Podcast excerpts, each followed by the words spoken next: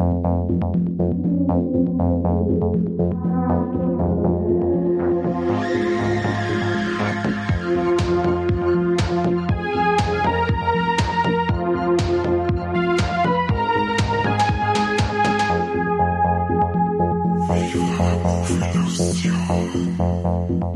Also, ich wollte heute mal wieder mit herzlich willkommen anfangen, aber dann ist mir eingefallen, hey, wir sind ja aus Bayern und haben die bayerischste Begrüßung noch nie benutzt. Und zwar Grüß Gott zum Viva la Movilusion Podcast, eine neue Episode. Heute mit einem Gast, den tudeistischen, tierfreundlichen, fast zum Kölner Bürgermeister gewählten und mit der Deutschen Bahn reisenden Gurken und Oliven und junge Maiskölbchen wasserliebenden, blonden Burschen, Medical Detective, Vampirpräsident, forensischen Entomologen, Kriminalbiologen und Sprudelwasserfan Dr. Mark Bennecke. Hi.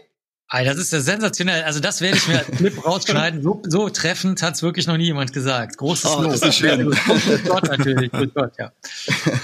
Kurz vielleicht ein paar Worte zu dir, Marc, mal kurz in die Runde vorstellen. Viele kennen dich, aber bei uns gibt's vielleicht den einen oder anderen Hörer, der dich noch nicht erleben, äh, erlebt hat. Ähm, drum ein paar Worte zu dir wäre toll. Ja, die meisten kennen mich nicht, ne? Das ist ja klar. Also es ist ja, ist ja so, so bekannt ist äh, meine Arbeit ja auch wieder nicht. Also ich bin Kriminalbiologe, das hast du richtig gesagt. Alles andere stimmt übrigens auch. Und als Kriminalbiologe bearbeite ich seltsame Fälle, die die anderen nicht bearbeiten möchten. Und zwar nicht, weil ich mir das ausgesucht habe, sondern weil ich als einziger öffentlich bestellter und vereidigter Sachverständiger für die kriminaltechnische Sicherung, Untersuchung und Auswertung von biologischen Spuren bin. Das heißt, äh, wenn du jetzt, sagen wir mal, du wachst neben deiner Freundin oder deinem Freund auf und die sind tot und ähm, du warst es aber ganz sicher nicht, dann hast du echt ein Problem, weil dann kannst du nur zum Anwalt oder zu einer Anwältin gehen.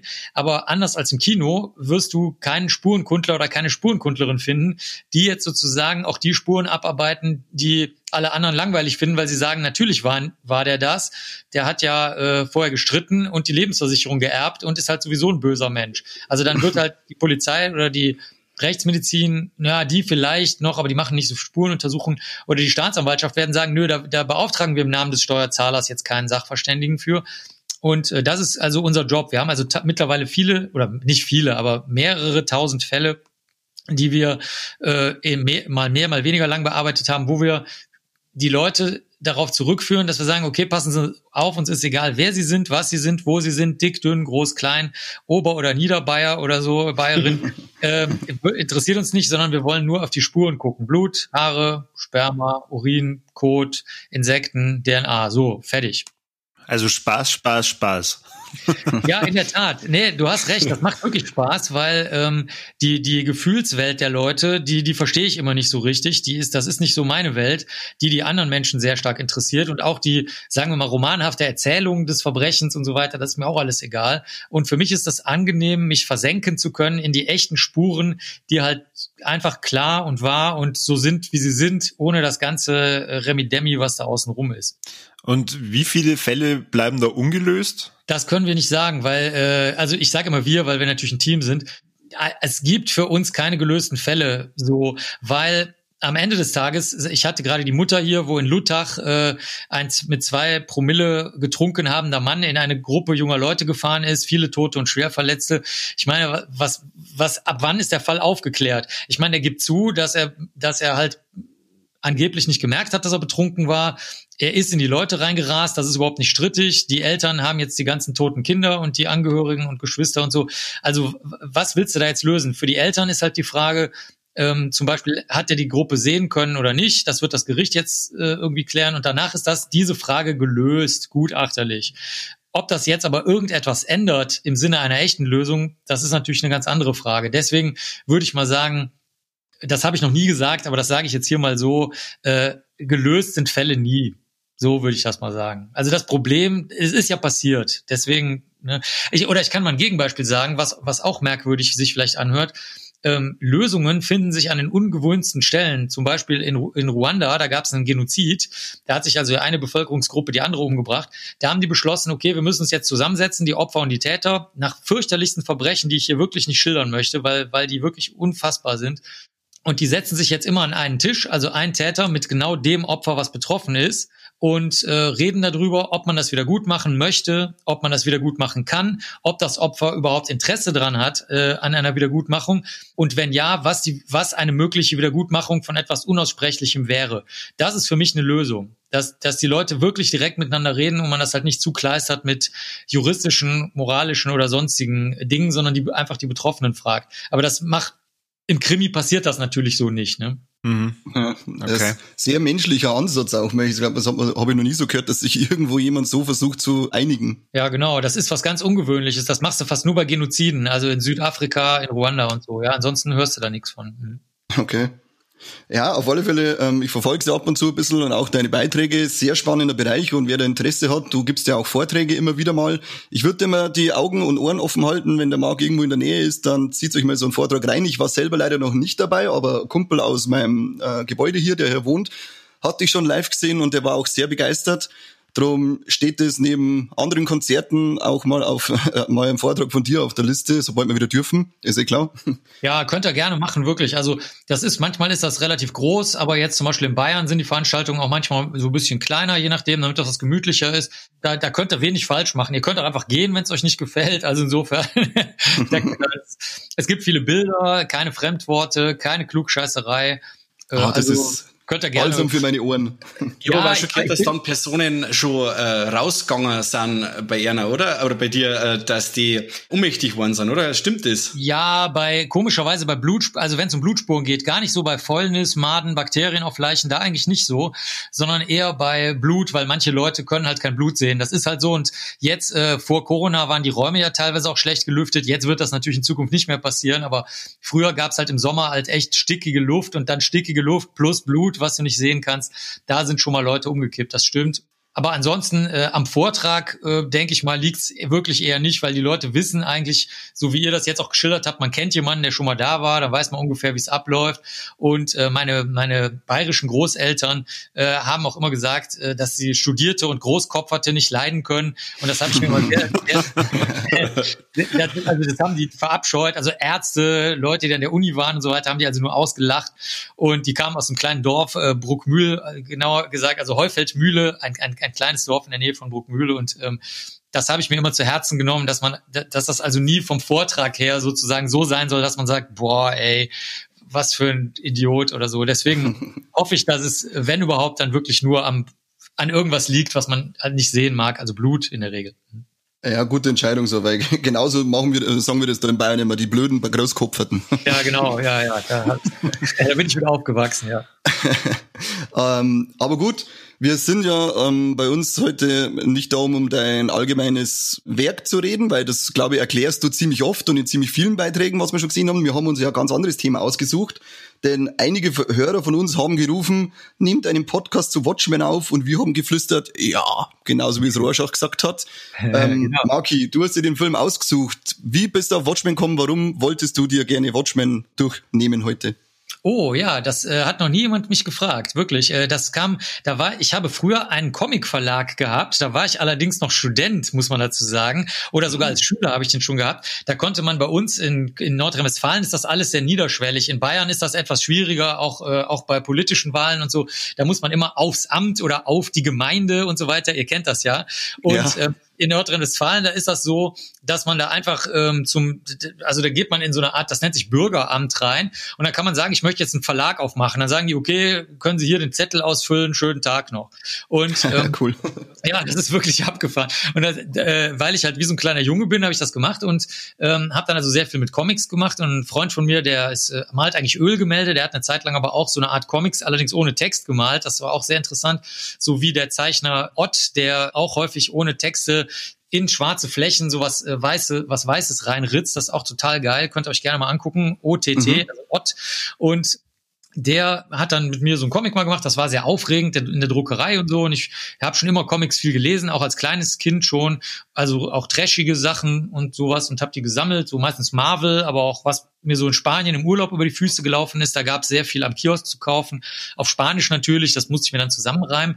Und eines Tages stand ich beim Comic-Salon in Erlangen, äh, damals gab es die Münchner Comic-Messe noch nicht, sondern da war die nur in Erlangen. Und da bin ich hingefahren Und da hatte der Verlag riesige Stapel mit der deutschen Übersetzung von Watchmen aufgebaut und zwar in Bände aufgeteilt. Also das ist ja in Einzelbänden ursprünglich erschienen und mhm. die waren ganz gut gebunden, nicht als Hardcover, sondern als Softcover. Und dann bin ich da hingegangen und war da noch relativ oder sehr schüchtern eigentlich und habe ganz freundlich gefragt, weil ich das von der Buchmesse kannte. Man kriegte Bücher geschenkt bei der Buchmesse in Frankfurt am Main früher und bei der Süßwarenmesse in Köln kriegte man Süßwaren geschenkt. Und da sind wir als Schülerzeitungsredakteure immer hin und habe dann ganz vorsichtig gefragt, ob ich, ob ich die haben kann, weil ich mir das nicht leisten konnte. Also ich, wir haben die Leute ähm, die wir da mitgenommen haben, den Comiczeichner und die anderen, die habe ich auf meine eigenen Kosten, ich war ja Verleger, nicht wahr, habe ich die also in so einem ganz, ganz bayerischen Gasthof auf dem Land einquartiert, wo, wo die Übernachtung nichts kostete, also irgendwie 20 Mark oder so.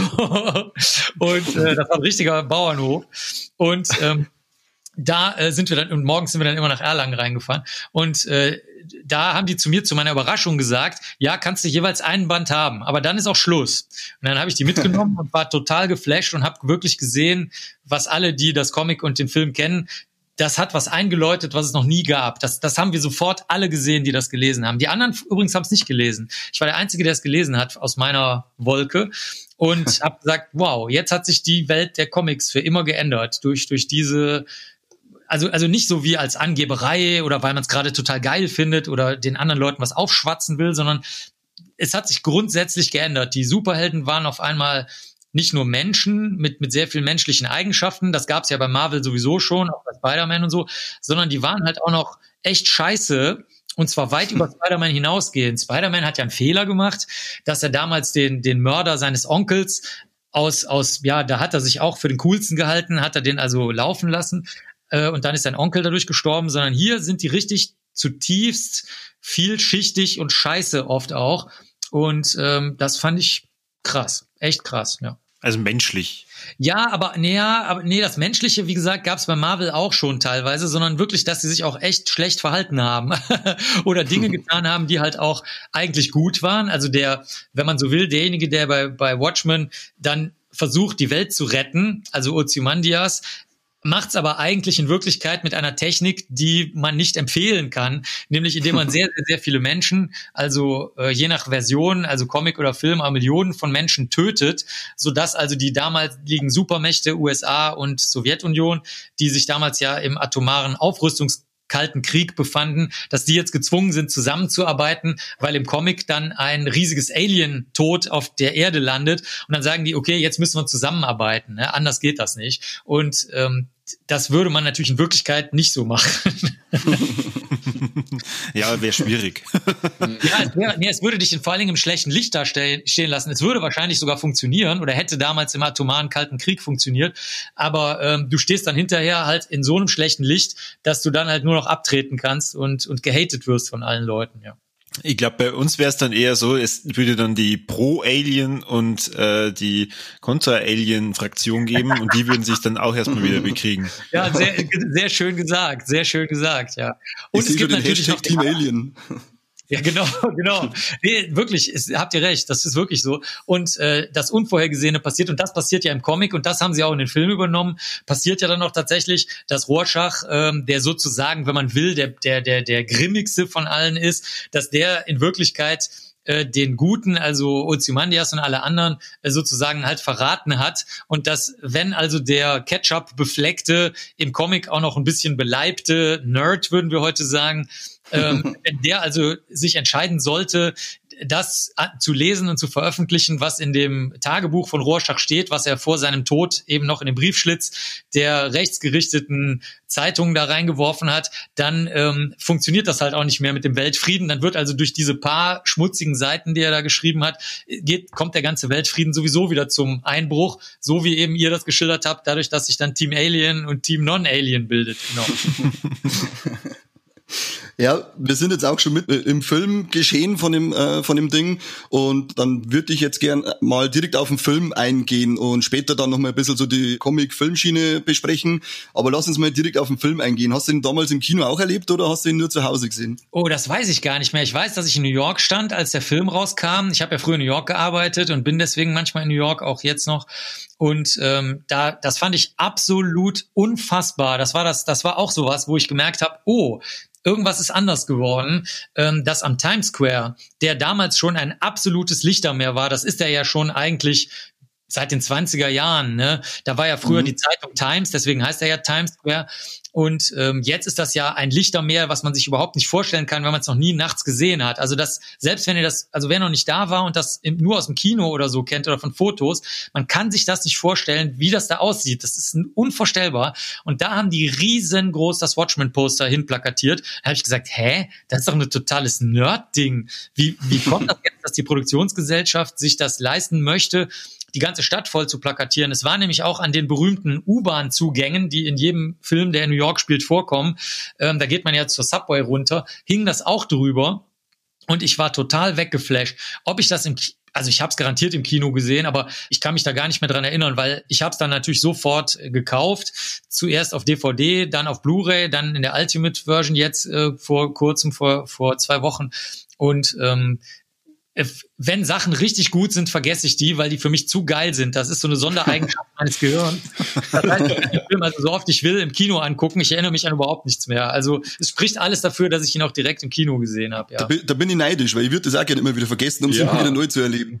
Ja, das ist bei mir so. Das kann ich euch sehr empfehlen. Also deswegen darf mich aber auch niemand spoilern. Wenn irgendeiner zu mir was sagt, obwohl ich den Film schon sechsmal gesehen habe oder zehnmal, dann werde ich richtig sauer, weil ich sage, spoiler den Film nicht und dann sind die alle so wie, äh, ist ja bekloppt. Aber ich denke mal, ich denke mir, dass du wahrscheinlich nicht alleine äh, mit der Meinung warst, dass, äh, dass du denkst, was zur Hölle ist da auf dem Times Square los, weil der hatte ja ziemlich bewegte Produktionsgeschichte, der Film. Damals, als er 86 der Comic rauskam, von da weg gab es ja schon die Idee, den Film zu drehen. Der Alan Moore hatte nie wirklich Bock drauf. Das Ding ist durch, keine Ahnung, ich glaube, zehn Studios sind die äh, Rechte gewandert bis es dann final am Ende wieder bei Warner Bros. gelandet ist. Die hatten die vorher schon mal die Rechte. Zwischenzeitlich war auch der Darren Aronofsky ähm, als Regisseur äh, gehandelt, hat aber dann wieder keine Zeit mehr gehabt, dann war es wieder verschoben, bis dann letztendlich 2009 Zack Snyder als Regisseur eingesprungen ist und den Film dann ausballert hat über Warner Brothers mit einem Budget von 130 Millionen. Und ich denke mal, dass diese Summe dann auch äh, mit Grund war, warum man das unbedingt groß rausbringen bringen muss, dass der Film jetzt dann bald ins Kino kommt leider Gottes gerade 190 eingespielt, heißt, dass er finanziell äh, gefloppt ist, ähm, was ich sehr schade finde, weil der Film meiner Meinung nach so viel mehr Aufmerksamkeit verdient hätte, als er eben gekriegt hat. Wobei, es ist jetzt nicht so der Riesenverlust, weil sagen wir mal, äh, zweiter Teil wäre sowieso in der Form nicht nur, nur rauskommen. Und äh, mittlerweile gibt's ja auch noch die Serie dazu. Ja, du musst jetzt rechnen, du musst ja immer das Budget, äh, man muss da immer mal zwei rechnen, weil ja die Werbungskosten oder dazu kommen, dann bist du bei 260 Millionen und hast 190 eingespielt, also bist, bist leider im, im, im miesen Geschäft drin.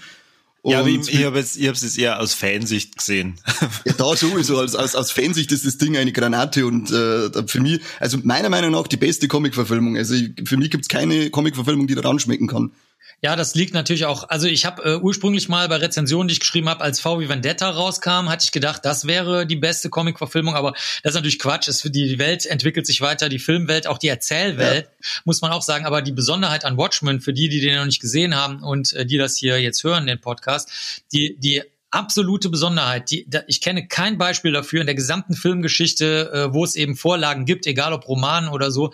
Ähm, der Regisseur hat ja, weil der, äh, der Comic-Autor eigentlich wirklich keinen Bock hatte, wie er gerade gesagt hat, hat er ja wirklich teilweise Panel für Panel das so umgesetzt, dass die, äh, dass, dass der Bildausschnitt, obwohl das ja Breitwand ist, ähm, haargenau so äh, dargestellt ist wie das Comic mit den kleinsten Körperbewegungen der in den Comics dargestellten Figuren und auch den Kameraperspektiven, wenn zum Beispiel durch eine Tür, also aus dem Flur durch eine Tür geguckt hat, also der kleine Rorschach guckt zum Beispiel auf die streitenden Eltern und so weiter. Mhm. Und ähm, ich frage mich, also ich, ich kann das nicht begreifen, wie sie das eingerichtet haben. Also wer schon mal in einem Filmset war, der weiß, wie unglaublich aufwendig das Einrichten einer einzelnen Szene ist. Und das ja. ist digital auch nicht besser. Es ist also egal, ob man das digital oder nicht digital macht, das ist immer gleich viel Arbeit. Und ähm, ich, ich, es geht nicht in meinen Kopf rein, wie der das gemacht hat. Für mich ist das ein echtes Wunder, also so wie ein religiöses Wunder. Ich kann das nicht begreifen, wie sie die Lichtstimmung, die Panels und ähm, ja die Körperbewegungen, auch von den Schauspielern her, wie sie das gemacht haben, weil es wirkt auch immer natürlich. Weil normalerweise, du kannst natürlich als Gag, als Referenz, kannst du natürlich mal die und die Bewegung oder, oder einen, einen bestimmten Satz einbauen, aber sozusagen einen kompletten Film als Referenz auf einen Comic zu machen, die Geschichte ist ja ganz leicht umgeschrieben, aber die Teile, die gleich sind, das, das ist, äh, das, das, das flasht mich komplett weg, nach wie vor. Es ist also, man kann, man kann nur niederknien vor der, vor dem ganzen Team, wirklich, die das gedreht haben. Praktisch das religiöse Stigmata der Filmgeschichte ist der Ja, Watchmen. wirklich, echt, ohne Scheiß. So kann man's, genau so kann man's sagen, ja. Ich wüsste da auch nur noch einen Film, da wo das so ist, wo es mir so gegangen hat, äh, im Vergleich Comic und Film, das war Sin City. Ja, stimmt. Bei Sin City, das ist richtig. Aber da hast du natürlich noch ähm, viel, viel mehr bewegte Kameras, während die, während sie bei, soweit ich das jetzt in Erinnerung habe, wo, während sie bei Watchmen dann eben die Kamera halt auch mal ha- gelassen haben in dem Moment, wo das sehr, sehr stark auf das einzelne äh, Comic-Panel eingeht. Ja, ja ähm, das ist äh, eine der ähm, prä- einprägsamsten Szenen, die da meiner Meinung nach einfach aus dem Comic ausgeschnitten wurden und auf die Leinwand geklebt wurden, ist die das Verschwinden von John Osterman, wenn er dann zum, äh, zum Manhattan wird, da wenn er sich auflöst und seine ähm, Körperschichten da verliert, dann ist so für einen Bruchteil von einer Sekunde genau eins zu eins dieses gezeichnete Panel auf der Leinwand. Das ist nur genau ein Auge fehlt, ein Auge ist da, die äh, Eingeweide hängen so nach unten. Das ist, als wäre in dem Moment wirklich das Panel ausgeschnitten worden und einfach an die Leinwand klatscht worden. Und das hat, und das ist in so viel mehr Szenen. Ähm, vor allem, wenn man, ich habe jetzt so kurz davor das Comic noch gelesen und dann den Ultimate Cut geschaut und du sitzt die ganze Zeit da und denkst, da, ich brauche den Film eigentlich gar nicht schauen, weil das ist eh fast eins zu eins der Comic auf der Leinwand. Ja, genau. Ja gut, sie haben die, äh, die beim Ultimate Cut das Comic im Comic. Das haben sie natürlich, was ich aber sehr gut finde. Das haben sie äh, ein bisschen mit mit so einer Art, ich nenne das jetzt mal Manga billig TV Stil gemacht. Also Ja. dass man nicht, dass man das nicht so aufwendig rendern muss und so weiter. Das finde ich aber super, weil es ja auch in der Zeit spielt, in der zum Beispiel, sagen wir mal, wenn du jetzt als Kind Captain Future in Westdeutschland geguckt hast oder sowas, da, da bestand das ja auch immer aus diesen komischen Überblendungen oder die frühen Mangas, dass man möglichst wenig Arbeit mit dem Comic haben wollte. Dafür ist aber die Geschichte sehr, sehr, sehr gut erzählt, auch im Ultimate Cut, die Comic-Geschichte. Und so gesehen greift das auch für Nerds wie, wie uns jetzt, ist das einfach wunderschön. Oder, oder man hätte das ja auch anders lösen können. Zum Beispiel, man hätte ja auch mit Absicht irgendwelche Comic-Anspielungen reinbauen können für die Nerds und ansonsten einen anderen Film erzählen können. Das ist ja auch schon sehr oft passiert. Aber das Ja. haben sie gelassen. Also deswegen hast du recht, das, das ist, ähm, da ist für jeden was dabei. Für jeden, der das neu sieht, aber auch für jeden Nerd. Das ist ganz toll.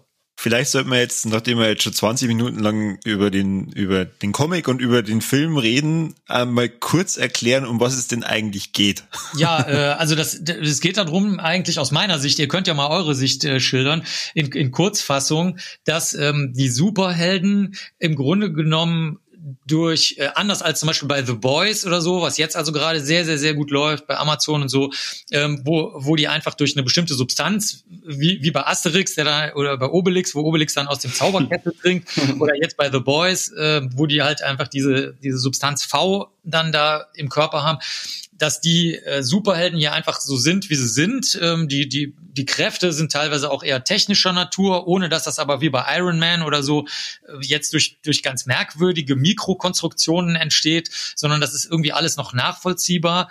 Und äh, die werden dann halt verboten. Also die haben alle eine Geschichte, werden verboten. Es bleibt nur einer übrig, der angeblich intelligenteste Mann der Welt, der wie alle intelligenten Menschen weiß, dass er niemals der intelligenteste sein kann und wird. Und äh, der outet sich sozusagen und hat dann einen Plan im Comic, ich sage jetzt mal, wie es im Comic ist, um nicht zu sehr zu spoilern für den Film.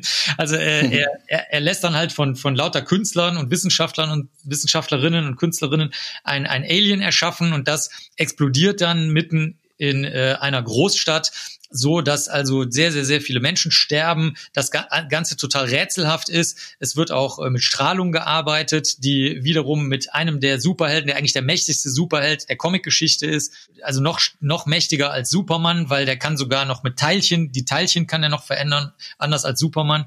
Dieser Superheld, der übrig bleibt und sich outet, sorgt dann dafür, dass die Supermächte, wie schon vorhin erwähnt, nämlich Sowjetunion und USA, kein Interesse mehr an den Atomwaffen in diesem Moment haben, weil etwas Größeres, Stärkeres, Gruseligeres, Strahlenderes offenbar eine Bedrohung von außen ist. Und so wendet die Menschheit dann ihre Energie nach außen. Und das alte Team, in dem er vorher war, spielt dann halt eine sehr, sehr große Rolle und hat im Comic jeweils aus einem Band, also jeweils ein Band erzählt die Geschichte von jeweils einem der, nennen wir sie mal Superhelden oder Watchmen eben, das, jeder von denen ist so ein Watchman. Es gibt dann hinterher, gibt es jetzt ja noch Fortsetzungen davon in den Comics, wo das dann auch noch, äh, da gibt's dann Before Watchmen, da wird noch die Zeit davor erzählt und vieles mehr. Es ist also eins der allerersten Comics, die in einem Rutsch ein komplettes Universum erschaffen, nicht jetzt wie bei Marvel oder bei DC, wo das im Laufe der Zeit entsteht oder wo dann noch einfach eine neue Figur hinzukommt, Harley Quinn oder sowas, sondern dies, das Autoren, also das Team aus Autor und Zeichner, haben sofort ein komplettes Universum hingeklatscht mit sehr, sehr vielen kleinen Details, die dann später aufgegriffen werden. Zum Beispiel kennt jemand, also eine der Personen, der, äh, der so eine eulenartige, vogelartige Figur hat und so, so ein eulenartiges Raumschiff auch hat, man merkt, dass der jemand mal gekannt hat, eine andere mögliche Superheldin oder Superbösewichtin, die sich aber irgendwie gemocht haben. Das wird erst viel, viel später dann in, in ähm, Before Watchmen ausgewalzt. Also es sind auch sehr, sehr viele Anknüpfungspunkte schon vorgegeben, was auch anders als bei Marvel und DC ist, wo, wo dann künstlich diese Anknüpfungspunkte hinterher erschaffen wurden. Gut beschrieben. Respekt. Und äh, du hast ja schon bevor Watchmen angesprochen, der, der Name sagt schon, die Geschichte spielt bevor, äh, bevor den ganzen Watchmen äh, oder vor dem Watchmen Hauptarc. Ähm, zusätzlich gibt's mittlerweile von, ich glaube, 2017 bis 2019 Watchmen Doomsday Clock. Da gab's äh, DC, äh, riesen Story Arc, Rebirth nannte sich der, und da haben sie dann auch die Watchmens wieder mit eingeführt und der führt dann auch noch in Comicform die Geschichte weiter. Ich glaube, sieben Jahre nach dem großen, nach der großen Friedensstifterei vom Ozymandias und zusätzlich gibt's mittlerweile, die, äh, wie der Corby schon erwähnt hat, auch eine Serie, die spielt, glaube ich, 20 oder 30 Jahre später und ähm, von HBO Max ähm, exklusiv entwickelt. Weltklasse-Ding, also sehr stark und die führt auch die, den Comic weiter. Also der Film steht für sich alleine, aber die Comics sind mit der Serie ver, verstrickt. Also ich muss sagen, eine, äh, ein Heft von DC, das äh, muss ich aber auch mal sagen, fand ich nicht so gut. Ich bin, also ich, ich sammle sehr gerne Glitzerheftchen. Das ist in England und USA sehr verbreitet. Da gibt's also Sonderumschläge, die zum Beispiel, wenn man die in die eine Richtung hält, sieht man ein anderes Bild, als wenn man in die andere Richtung guckt und sowas. Also mit mhm. sowas, so mit sowas kriegen die mich immer bei den, in den großen Comicläden in, äh, in New York und in London und so. Da komme ich dann immer mit stapelweise von Säften raus. Und dann gab's äh, Flash äh, und Watchmen, Crossover sozusagen. Und da muss ich sagen, da ist aber dann die große Schwäche. Da haben sie zwar total geiles, also das ist Hardcover, Schutzumschlag, super geiler Glitzerzeugs und so. Aber da ist die Story halt so schlecht, also so typisch DC, da, dass die manchmal einfach keinen Wert auf die Story legen oder nicht genug Wert auf die Story legen, dass sie es dann da verkacken. Mhm. Also ich, da muss man dann vorsichtig sein. Also ich warne sozusagen vor, es gibt auch da können die Leute von Watchmen überhaupt nichts dafür, Moore Gibbons können überhaupt nichts dafür oder Zack Snyder, aber man muss ein bisschen aufpassen. Also es gibt auch, es gibt auch Ausreißer nach unten. ja, leider, leider Gottes. Da wird wahrscheinlich dann der Plan gewesen sein, dass alleine der Name zum Vermarkten reicht. Genau, und, und halt eine hochwertige Ausstattung, um die Erwachsenen halt zu catchen, die dann irgendwie damals, so wie ich, halt jung, sehr jung waren und die jetzt genügend Geld haben, um zu sagen, komm, die 29,90, scheiß drauf. Das kann, so schlecht kann es gar nicht sein, aber kann es dann leider leider doch. ja, das sind der Mike und ich, glaube ich, auch gerade angesprochen, oder? als, als, als, als leidenschaftliche Filmsammler, ähm, ja. hey, der Film ist voll scheiße, ja, aber das Cover ist schön, ja, dann kaufe ja, genau. ich das Steelbook, das Steelbook, ja. genau. Steelbook, Mediabook, Hardbox, egal was. Genau. Ich glaube, ich habe ich glaub, ich hab sicher 50 Filme im Regal stehen, die mir gar nicht gefallen, aber da, da haben mir die Collectors Editions so gefallen, dass ich es mal gekauft habe. Das Beste finde ich bei dem Ultimate, äh, bei der Ultimate Version Steelbook von Watchmen, die ich ja wie gesagt erst vor zwei Wochen gekauft habe. Da haben sie so ein bisschen, weil sie, sie wussten jetzt, dass sie keinen unnützen Scheiß da reinpacken sollen, weil das irgendwie nichts bringt.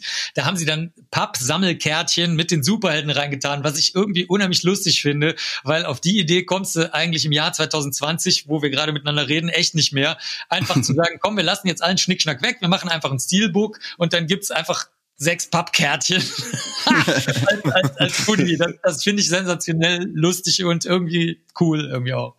Ähm, ich bin jetzt jemand, der die Comics nicht kennt und es gibt ja vor den Watchmen, also der, der Film spielt im Jahr äh, 1985 und da äh, gibt's eben die Watchmen, die aber vorher noch eine andere Gruppierung hatten und die hießen Minutemen. Werden die Minutemen in den Comics dann noch mehr behandelt als im Film? Ein klein bisschen. Also es wird eigentlich eine, eine bestimmte Schlüsselszene übernommen, wo, wo der Übergang von den Minutemen zu den Watchmen geschildert wird, aber sehr stark ausgewalzt wird's äh, nicht. Also das bleibt zunächst mal auch in dem Ursprungs, in der ursprünglichen Comicserie bleibt das so ein bisschen rätselhaft. In dem extrem guten, äh, das, man kann es eigentlich als Musikvideo nehmen, wo Bob Dylan halt singt und wo was auch im mhm. eigenen Film vorkommt. Also das ist wirklich auch eine absolute Sensation, wie das zusammengeschnitten wurde. Und ich muss dazu sagen, ich sage das nicht, ich, ich rede normalerweise nicht so, dass ich ständig von Sensationen und Groundbreaking rede. Das ist also hier wirklich von meiner Seite aus ernst gemeint da wird das aufgegriffen, dass diese Minutemen, ähm, da ist zum Beispiel einer, der hat einfach sich so Flügel gebastelt, die aber keine Funktion haben. Das ist also wirklich nur ein klassisches Kostüm ohne Funktion, wie wir das heute in den Comics und Serien nicht mehr kennen. Der, der wird dann auch eingeliefert äh, wegen einer äh, psychischen Erkrankung. Oder ja, der Mossman, gell? Ja, genau. Oder die, die lesbische Darstellerin, wo ein sehr schöner Witz drin steckt. Das ist nämlich, bezieht sich auf ein echtes Foto, äh, ja. was es tatsächlich gibt, äh, mhm. wo also in New York so der, die, die, das Geflitter, Konfetti herabregnet und wo sich zwei Leute küssen. Das ist aber in dem Fall ein lesbisches Paar. Ähm, die wird dann auch getötet, weil sie lesbisch ist. Da steht dann auch im Blut drüber geschrieben, äh, dass sie halt eine Lesbe ist und so.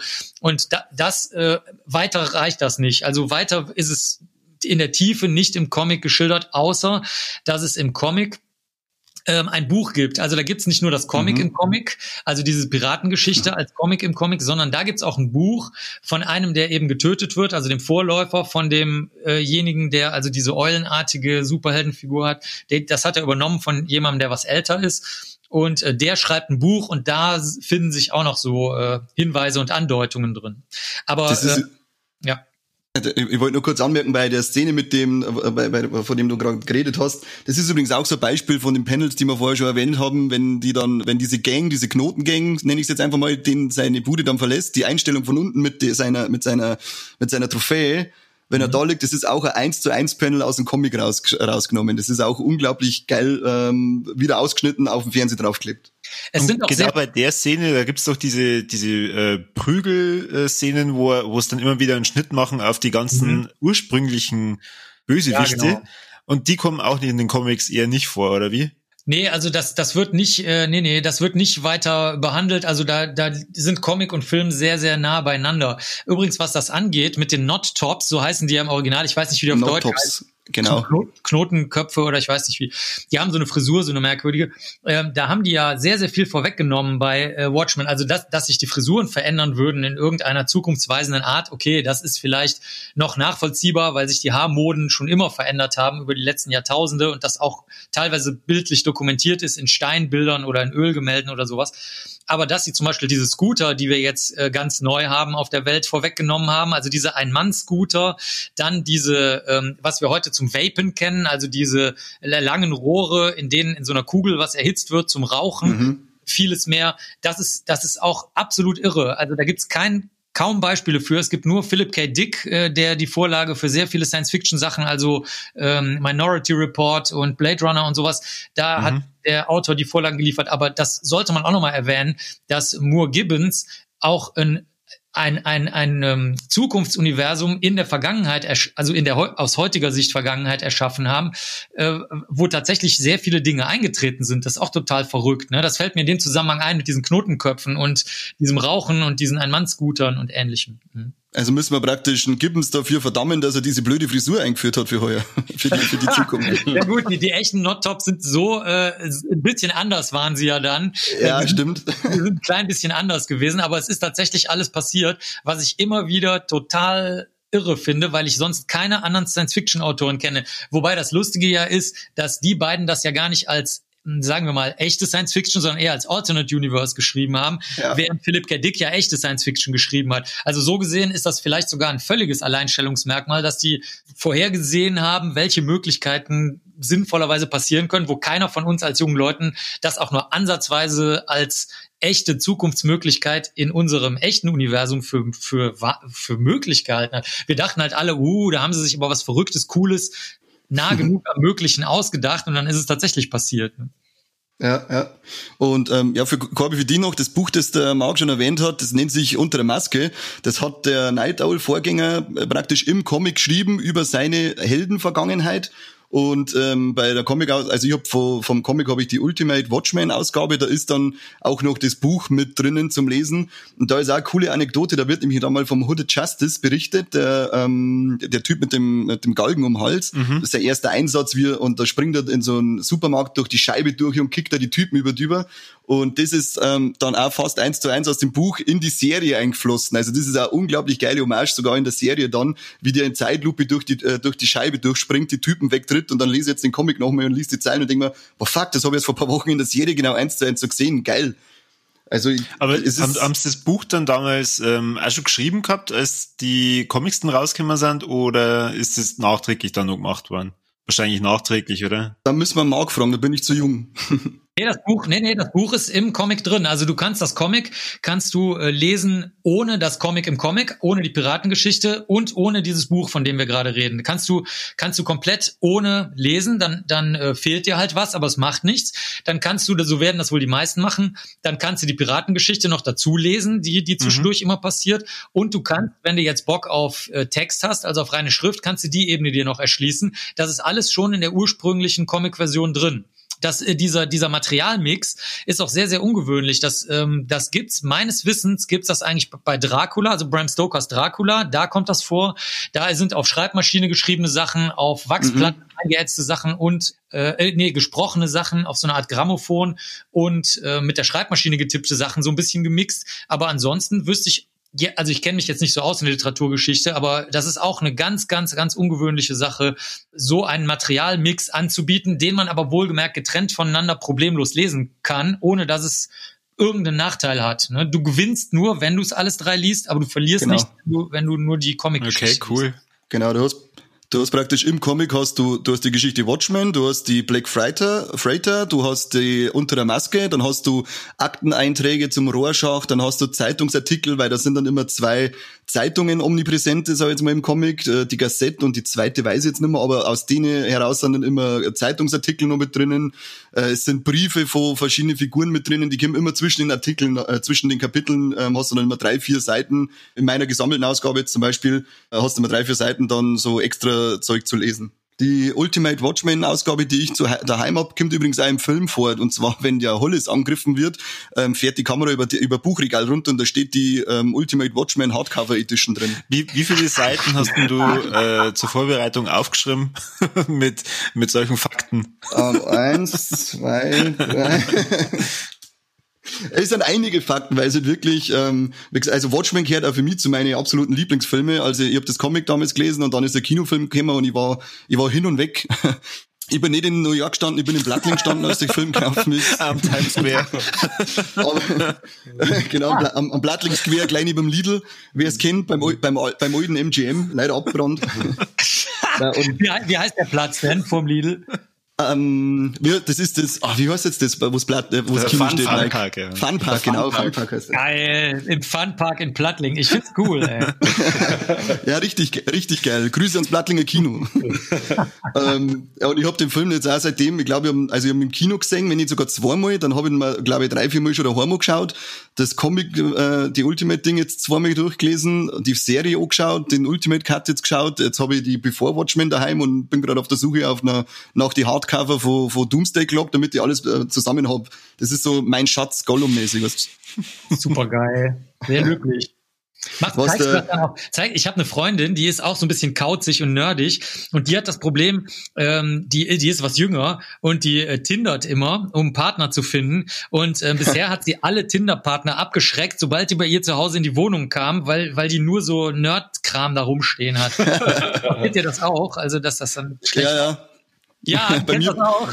ja, logisch, bei, bei, mir die, bei mir ist die ganze Bude voll und mit, mit äh, DVD-Regal und überall stehen Figuren und Collectors Editions und ja. wenn meine Freundin dann irgendein Drum wieder heimzieht, dann, dann, dann frage ich erst mal, wo das hin soll. Ja, du könntest ja Figur wegräumen. Dann sage ich, na, kann ich nicht, das weißt du ganz genau.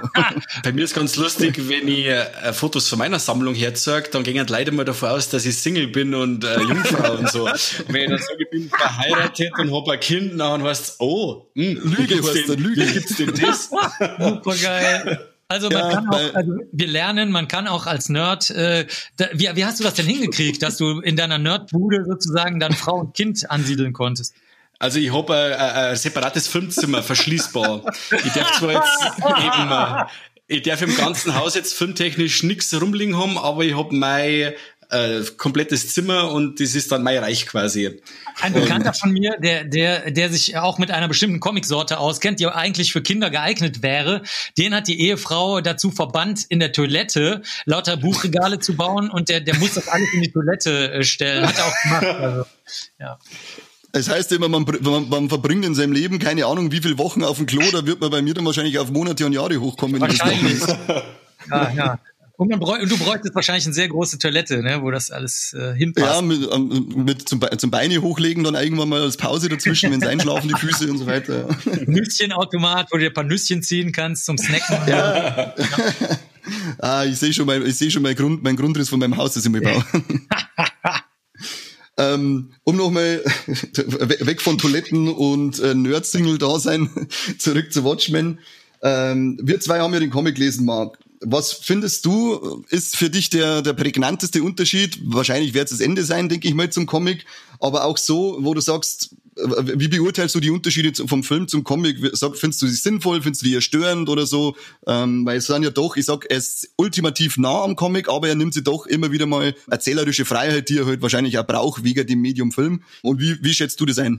Also aus meiner Sicht, äh, als jemand, der wirklich auch von Anfang an das äh, kannte und auch nicht vorhersehen konnte, dass das irgendwie mal irgendwen interessiert. Ich meine, das war ein Comic von vielen. Wie gesagt, es wurde relativ groß auf der Comic-Messe präsentiert, aber kein Vergleich zu heute. Also da gab es jetzt kein Special Panel zu oder irgendwelche Leute, die eingeflogen wurden. Das war damals in Erlangen alles noch klein. Da stand Will Eisner, einer der bekanntesten Comic-Autoren, die jemals gelebt haben. Der saß einfach nur an irgendeinem Tisch, den die da aus einer Ecke rausgeräumt haben. Da war auch keine Schlange davor, nichts. Ne? Also das war alles ganz niederschwellig. Und äh, also als jemand, der es von da an miterlebt hat von Watchmen, würde ich sagen, es, es war nicht vermeidbar, die erzählerischen Veränderungen im Film zu machen. Das war sehr, sehr gut, weil der Film sonst nicht funktionieren würde. Die echte Bedrohung, die wir in meinem Alter aus den 80ern kannten, dass, dass wir wirklich ähm, das Problem hatten, dass jederzeit der Atomkrieg wirklich ausbrechen konnte. Das, das heute kann der auch jederzeit ausbrechen. Heute ist es sogar gefährlicher als damals, aber wir sind heute eher von den Umweltkatastrophen stärker bedroht. Deswegen ist das den Kids nicht so klar, dass sie gleichzeitig in dieser atomaren Bedrohung leben. Das war uns damals sehr klar. Und dann hatte sich das aber geändert ein bisschen durch äh, Lockerungsmaßnahmen, die dann vor dem Mauerfall halt schon aufgetreten sind und später natürlich dann auch danach. Und so ähm, musste man die Geschichte eher in Richtung Energiewirtschaft und Bedrohung durch energiewirtschaftliche Probleme drehen, als durch diese atomaren Krieg Sowjetunion gegen die USA. Und deswegen finde ich das sehr, sehr, sehr gut gedreht. Besonders gut finde ich es auch, wie die Industriegrößen gezeichnet sind, ähm, dann in dem Film. Da haben sie also wirklich diese typischen, äh, etwas übergewichtigen, beleibten, grauhaarigen Männer, die alle gleich aussehen in ihren gleichen Anzügen, wo sich im Maximal die Krawatte unterscheidet, wenn überhaupt. Also noch krasser als bei Politikern und Politikerinnen. Die gibt's ja bis heute, diese ganzen unbekannten Manager, die keiner kennt, der nicht im Managementbereich sich informiert, die steinreich sind, die supermächtig sind und ähm, die halt denken, dass sie den Ozymandias da über den Tisch ziehen können. Und der sagt dann einfach, ja, ich kann aber ihre ganzen Firmen auch einfach kaufen. Schönen Tag noch. also das ist, ähm, das, also die, die, diese, diese kleine Umerzählung äh, bis zu der Stelle, dass er sagt, ich habe aber viel mehr Einfluss und Geld als sie, was die einfach nicht raffen in ihrem, in ihrem Manager-Wahn, in dem sich die Manager ja auch nach eigener, nach eigenem Bekunden befinden. Das erzählen die ja selber, dass wenn die aufwachen, dass sie sich fragen, was sie die letzten 15 Jahre eigentlich für eine Scheiße gemacht haben mit ihrem Leben und ihrer Familie und der, und der ganzen Welt. Und so gesehen muss ich sagen, die Umerzählungen sind nur die zwingenden Umerzählungen, um einen guten Film zu machen. Ansonsten äh, finde ich das nicht der Rede wert. Also eins plus. Ja, genau so, so sehe ich es auch. Es ist ein, ich, ich, das Einzige, was, also gut, der Film dauert eh schon drei, dreieinhalb Stunden, von dem ich mir vielleicht gewünscht hätte, dass das, dass ich das noch sehe, wäre die, wäre das Bemühen vom Psychologen, der einen Rorschach behandelt, weil er bemüht mhm. sich ja im Comic intensiv drum, dass er ihn in Anführungszeichen heilt und im, im Film sagt er gleich, der Typ ist nicht zu retten und haut ab. Mhm. Ist aber okay, weil sonst hätte man wahrscheinlich noch mal eine halbe Stunde länger Erzählstrang gehabt, wobei ich damit kein Problem gehabt hätte, weil ich könnte den Film den ganzen Tag anschauen. Das wäre, würde ich jetzt das, äh, noch sagen, ist das Einzige, was ich gern noch gesehen hätte. Und als, ja, als Gore-Hund und Splatter-Fan äh, finde ich es natürlich cool, wenn ein bisschen die Gewaltspitzen noch an, angezogen werden, weil im Vergleich zum Comic ist ja doch brutaler. Ähm, mhm. Ich sage jetzt gerade mit der Spaziergang von, von, der, von der Miss Jupiter und Night Owl, wenn sie da die Gang verprügeln, das, äh, der, der ganze Film wird gemächlich erzählt und so und baut die ganze Dinge auf und auf einmal eskaliert's da brutal und da sitzt halt dann ich als Horrorfan wieder mit dem Grinsen da. Ja, stimmt. Das, das genau. Da, da haben, da sind sie also echt schonungslos. Hast du recht. Und äh, bei den Psychologen muss ich sagen, dass das Drehbuchteam hat's aber äh, hat's aber hat's gut gemacht. Also sie haben das Wesen des Problems haben sie ähm, erkannt. Also ja. im, nämlich dass dass der Rorschach einfach halt aus dem Dreck kommt und auch gerne im Dreck arbeitet, weil er das für notwendig erachtet, die Sache an der Wurzel zu packen. Und der Psychologe eben von der anderen Seite kommt und das Ganze eher zerlegen will. Also dieser Test, dieser Rorschach-Test, den er da macht, das ist ja ein Test, der auch schon damals bekannt dafür war, dass er eigentlich nicht funktioniert und eigentlich nur eine Gesprächsgrundlage ist. Genauso gut könnte man über jedes andere Thema reden und von dem kommend dann die Persönlichkeitsstörungen und die psychischen Störungen ähm, aufarbeiten. Das nennt man projektive Tests und ähm, das hat das Autorenteam offenbar schon gewusst haben es dann in dem Film eben so gemacht, dass der Kern der Darstellung dieses Psychologen äh, sehr, sehr, sehr korrekt und, und sauber ähm, erhalten geblieben ist. Also du hast recht, ne? Das, das wäre eine, auf jeden Fall noch eine spannende Geschichte gewesen, die auch am Ende vielleicht nochmal ganz gut gewesen wäre, auch dieses ähm, lesbische Paar, was sich dann nochmal in den Armen hält im Comic, mhm. als, als, diese Riesenexplosion kommt, die dann im Film nicht vorkommen. Das wäre auch sehr, sehr schön gewesen. Aber so wie sie es gemacht haben, haben sie es mit dem, mit der, mit dem größten Maß an, an Maß, an, an erzählerischem Augenmaß gemacht. Ne? Ja, ja ähm, nur mal wegen, wegen der Gewaltdarstellung. Es gibt ja schon ganz viele Szenen, wo der Dr. Manhattan einfach mal jemanden ähm, ja, explodieren lässt. Und äh, äh, also es sind sehr viele Szenen dabei, wo es auch sehr, sehr blutig werden kann. Ist das im Comic dann anders? Nee, das ist genauso. Also der, besonders diese Szene, wo äh, die schwangere Frau kommt, als der Comedian im, im Vietnamkrieg ist mit mit dem Comedian, äh, mit äh, mhm. äh, dem Ostermann, also Mr. Manhattan, also dem größten Superhelden aller Zeiten, was ich vorhin gesagt habe, mächtiger als Superman. Ähm, die, das ist da genau so. Also der der Comedian erschießt dann auch die schwangere Frau und da tut er nichts, der Ostermann, also Manhattan. Und in anderen Szenen äh, tötet er auch die Leute, dass sie dann wie blutig sterben. Also das ist äh, meiner Erinnerung nach äh, kein Unterschied. Der, also, ja. ist, also die wollen ja darauf hinaus, dass er schon entrückt ist, was ja dann auch sehr sehr intensiv verhandelt wird mit seiner mit seiner Frau, als als er auf dem Mars ist und eigentlich keinen Bock hat und sie ihn dann überzeugt. Da soll schon sehr früh klar werden, dass er eigentlich lange bevor er auf den Mars gegangen ist, auch den Menschen schon längst entfremdet war, weil er, weil er halt ganz andere Welten ja, sieht. Okay. Ja. Hm. Ja, aber Gewalt, also, Gewalt spielt keine Rolle sozusagen für ihn. Das ist in, de, in dem Maß, in dem sie auf der Welt sowieso stattfindet, ist das jetzt für ihn kein Problem, die ein oder andere Person dann da zu töten. Ja, also der Unterschied ist im Comic nur, ich glaube, die Benutzung von Blut, also zum Beispiel im Film, wenn er die zwei Typen da in der Bar äh, explodieren lässt, oder die drei, dann hängen da Därme an der Decke und, und was weiß ich, und in Vietnam krabbelt der Typ ohne Fuß rum und sie, die offenen Brüche am Arm und, und Beine wegknicken. So ex, also es ist genauso gewaltvoll, aber ähm, es, es ist nicht so blutig und ähm, gedärmreich gezeichnet, sage ich Gedärmreich ist das ein Wort. Ja. Ab heute Ab jetzt ja. ist es ein Wort, ja. Dann hätte ich wir müssen da eigentlich, der, der Marco und ich ein bisschen äh, noch reden, weil wir eben die Comics auch gelesen haben. Die, Gemeinschaft, die, die Gemeinsamkeiten zum Comic. Was hast du da für dich so eine Szene, wo du sagst, das ist meine absolute Lieblingsszene, weil die auch so schön in dem Film rüberbracht worden ist? Ja, also ich will jetzt mal welche sagen, weil, weil wir ja nicht endlos äh, da äh, reden wollen, aber äh, ich finde es zum Beispiel gut, dass sie kleine Szenen drin gelassen haben, zum Beispiel der Rorschach als kleiner Junge, als äh, Sohn von einer Sexarbeiterin, dass das so ein bisschen so in, in der Schwankung bleibt. Also im Comic ist es ja so, dass einer von den Gästen von der Sexarbeiterin, also von der Mutter vom Rorschach, das oder sie selber, dass sie das halt auch nicht gut finden, dass der kleine Junge eigentlich da ist. Das wurde so ein bisschen eingedampft.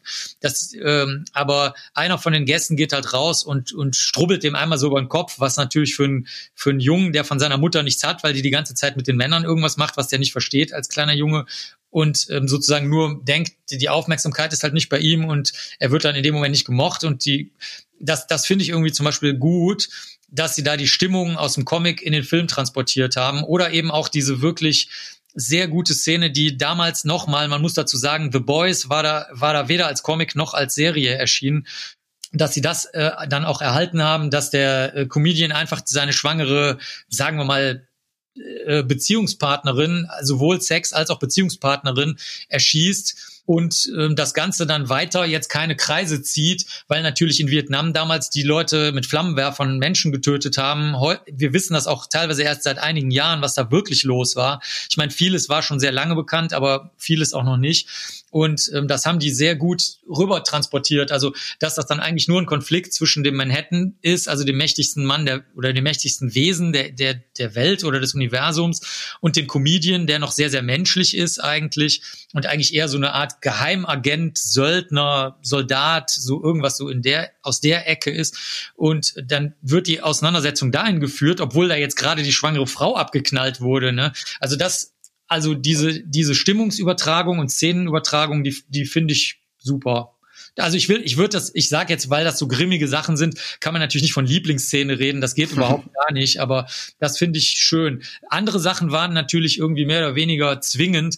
Zum Beispiel, dass dieses Kunstwerk, diese Art Raumschiff, Kunstwerk, dass das erschaffen wird auf dem Mars, das war klar, das musste halt irgendwie mit rein, aber das will ich jetzt gar nicht erwähnen, weil das, das musste man halt übernehmen, sonst, sonst wären die Fans halt sauer. Das gewesen. ist das ist zum Beispiel so ein Detail, das, das ich überhaupt nicht verstehe, warum man das eigentlich macht. Also weil das kann. Ja, ja schon. Aber ähm, also es hat ja überhaupt keinen Zweck, oder? Zerfestung der Einsamkeit. Ja, das doch. Es geht darum, dass er am Ende eben sagt, ganz am Ende sagt er, er will halt, er interessiert sich halt für das ganze Universum und er hat ja jetzt verstanden, dass Leben an sich ein großes Wunder ist und damit auch jeder einzelne Mensch ein großes Wunder ist. Das ist ja der, der Drehpunkt in der ganzen Geschichte. Da sagt er dann halt so nebenbei, ja, ich erschaffe vielleicht auch mal Leben irgendwie, als ob das halt, als ob das was ganz Normales wäre. Mhm. Und ähm, deswegen wird das hingeleitet, dass er im anorganischen Bereich sozusagen, also im Nicht-Lebensbereich, dass er da auch alles erschaffen kann, was er will und das kann auch beliebig kompliziert sein und wir verstehen die Funktion nicht, genau wie du das gerade gesagt hast. Also wir wissen nicht, welchen Sinn das hat. Er kann es einfach. Also heute würde man sagen, warum macht er das? Weil er es kann, sozusagen. Ne? Das, ist die, das ist die Dahinleitung dazu, dass er eben auch Leben erschaffen kann, wenn er Lust hat. Okay. Und wo es auch auch ganz, weil Marc, du hast jetzt halt einige Szenen äh, vorher schon erwähnt, äh, die die nicht als Lieblingsszene gelten können, weil sie ja eigentlich zu böse sind. Dazu vielleicht eine kleine Szene, die wirklich, da, da ist sogar der, der Dialog eins zu eins aus dem Comic raus übernommen. Das ist, wenn der Manhattan mit der Laurie das erste Mal rumknutscht und er dann sagt, sie drückt mir immer noch ein Küsschen nach dem Küssen auf den Mund, als wäre es eine kleine Signatur.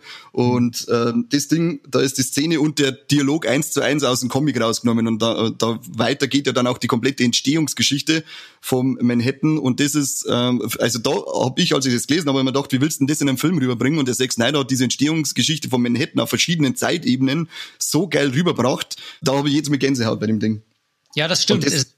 Finde ich gut, dass du das sagst, dass die, dass diese kleinen Sachen, wo man denken könnte, okay, das ist ja halt einfach ein, ein Fanservice, wie das bei Mangas heißt, ne, ähm, sozusagen, der, der, das, das ist aber eben kein Fanservice, sondern der, der Zack Snyder und das Drehbuchteam sozusagen, die haben verstanden, dass das, wie du das eben auch richtig schilderst, in Wirklichkeit ein, ein, ein wichtiger Knotenpunkt des Erzählgeflechts ist und nicht ein, ein Fanservice, also eine, eine nette Zugabe. Das Richtig.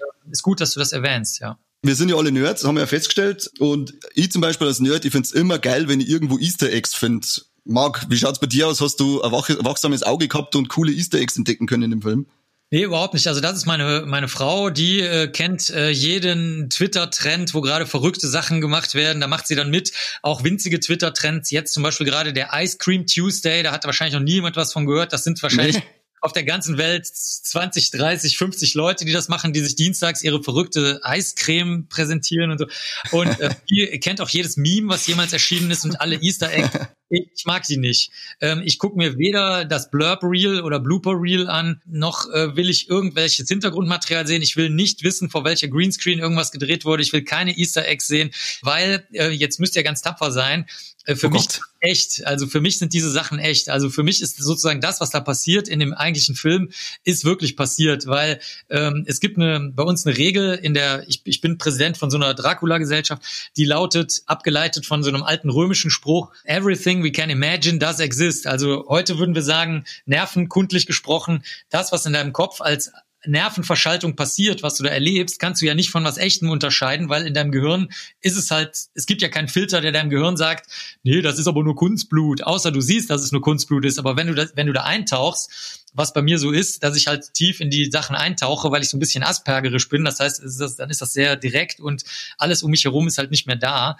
Deswegen äh, möchte ich diese Zusatzinfos nicht. Zum Beispiel eine der schlimmsten Katastrophen war mal, ich bin, äh, früher haben die bei den DVDs, haben die ja noch sehr, sehr viel Bling-Bling vorher gemacht, dass man da draufklicken konnte für Zusatzmaterialien, dies und das. Mhm. Da habe ich mich verklickt und habe eine eine kleine Szene aus Minority Report, einem von diesen Filmen, die auf Philip K. Dick Science-Fiction Zukunfts-Kurzgeschichten äh, basieren, gesehen. Und seitdem kann ich den Film nicht mehr vernünftig gucken, äh, weil, weil ich gesehen habe, dass, dass da das Raumschiff nicht wirklich fliegt, sondern dass da was anderes mitgemacht wird. Äh, keine Easter Eggs, äh, keine Hintergrundgeschichten, nichts. Also da bin ich vielleicht ein bisschen seltsam. Ja. Also, nein, wir hätten, Easter Egg. Ich, ich, hätte, ich wollte gerade sagen, ähm, äh, ich frage die anderen zwei nur, weil es wären ja dann keine, keine, ähm, also wir nehmen dir nicht entscheiden, der Film ist wirklich passiert, Marc.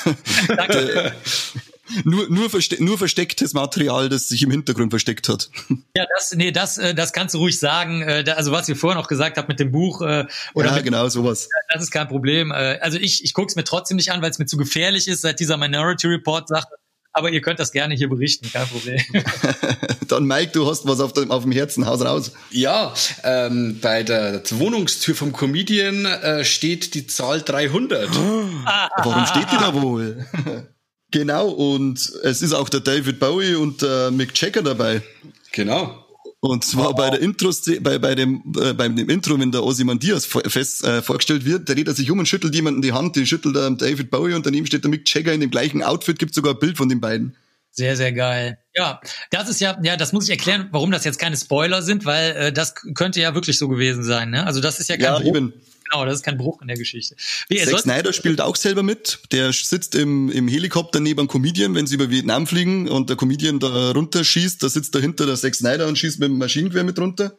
Und äh, die 300 sollten wir vielleicht erklären, weil Zack Snyder einen Film äh, gleichen Namens gedreht hat. Ne? Sollte man vielleicht, für die, die das nicht wissen, genau. erwähnen.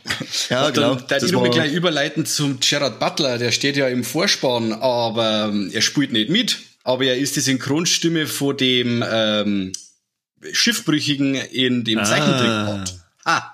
ah. Hm. Da habe ich nämlich gestern auch die ganze Zeit spekuliert, wo ist denn der nur? sehr, sehr, sehr gut gesprochen. Wirklich, wirklich ja. gut gesprochen, der, der Comic. Aha, verstehe. Das sehr geil. Ich, das wusste ich auch nicht. Sehr gut. Und wir haben noch beim Intro ein kleines Batman-Poster im Hintergrund hängen für Findige. Die, ähm, ist bei der Szene, wenn der, ich glaube, der äh, erste Night Owl ähm, vorgestellt wird und dem Typen da eine auf die Zwölf gibt, da hängt im Hintergrund das coole Batman-Poster mit dem Logo. Ich glaube, aus die 60er ist es. Ja, das ist natürlich eine super Anspielung, weil Night Owl ist natürlich äh, im Grunde natürlich Batman sozusagen, nur dass das Batmobil halt fliegen kann und es gibt sehr viele andere ursprüngliche Anspielungen darauf, zum Beispiel in sehr, sehr, sehr alten Batman-Geschichten, die sind aber jetzt wirklich, also ich weiß gar nicht, wie alt die sind, die sind irgendwie aus den 70ern oder so. Da gibt's zum Beispiel äh, mein, äh, noch eine Geschichte, wo so ein Bezug auch ist, Batman ermittelt auf so eine Art Vogelinsel, wo dann aus den Vogeleiern noch was rausschlüpft, weil man so auf diese fliegenden Wesen, dass die unheimlich sind, wie eben die Fledermäuse, auch noch Bezug nehmen nehmen will und so. Das war also früher noch ein bisschen präsenter in den, ähm, in den älteren Geschichten.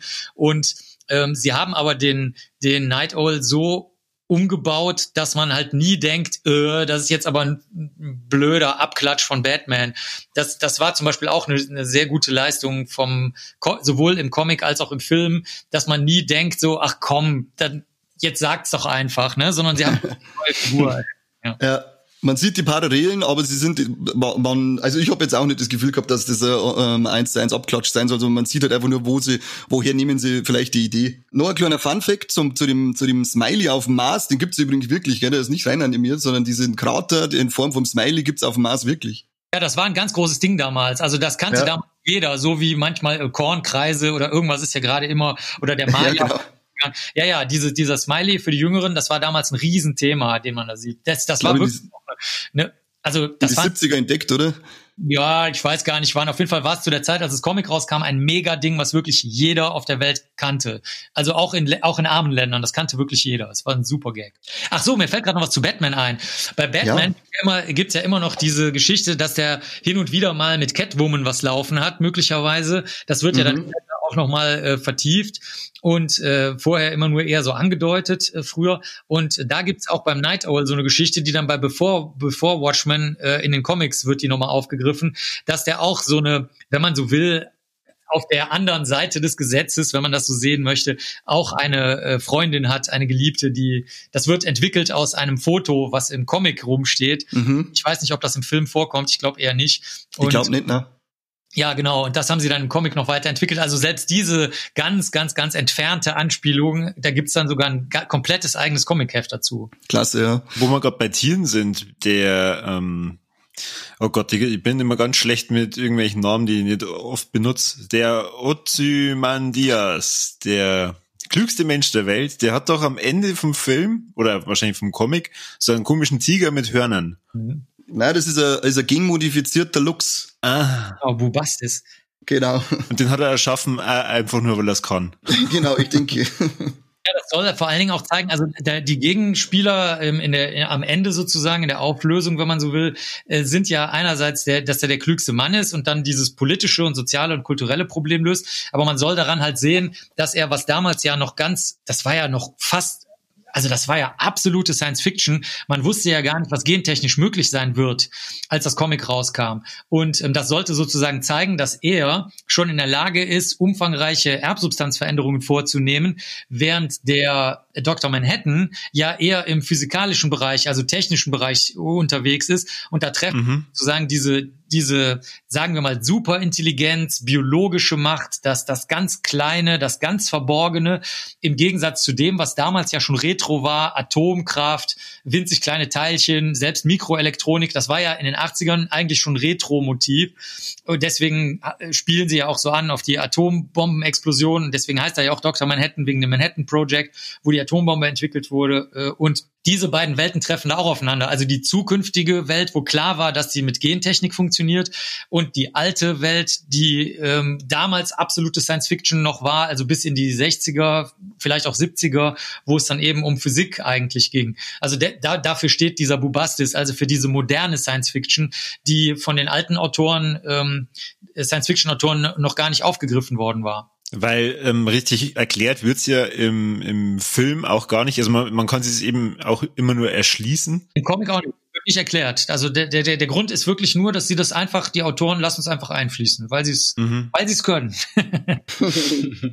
Irgendwie steht der, der, der ganze Watchmen, das ganze Watchmen-Universum steht für das heutige, weil ich es kann. Ja, wirklich so sagen, äh, traurigerweise, weil ja die atomare äh, Bedrohung leider, diese Uhr, die im Comic und im Film ja eine große Rolle spielt, äh, visuell zumindest oder grafisch, ähm, die da von der Vereinigung der Atomwissenschaftler gestellt wird, ich weiß gar nicht, ob das bekannt ist, die gibt's wirklich genau so. Also die sieht auch genauso aus. Also das ist gar keine grafische Idee äh, von, von Gibbons, dem Zeichner, sondern das ist tatsächlich eine echte grafische fantastische Idee von der Internationalen Vereinigung der Atomwissenschaftler, die äh, diese Uhr jedes Jahr stellen. Und was im Comic damals noch super gruselig war, dass die also so nah an Mitternacht gestellt wird, die atomare Bedrohungsuhr, das ist jetzt passiert auch.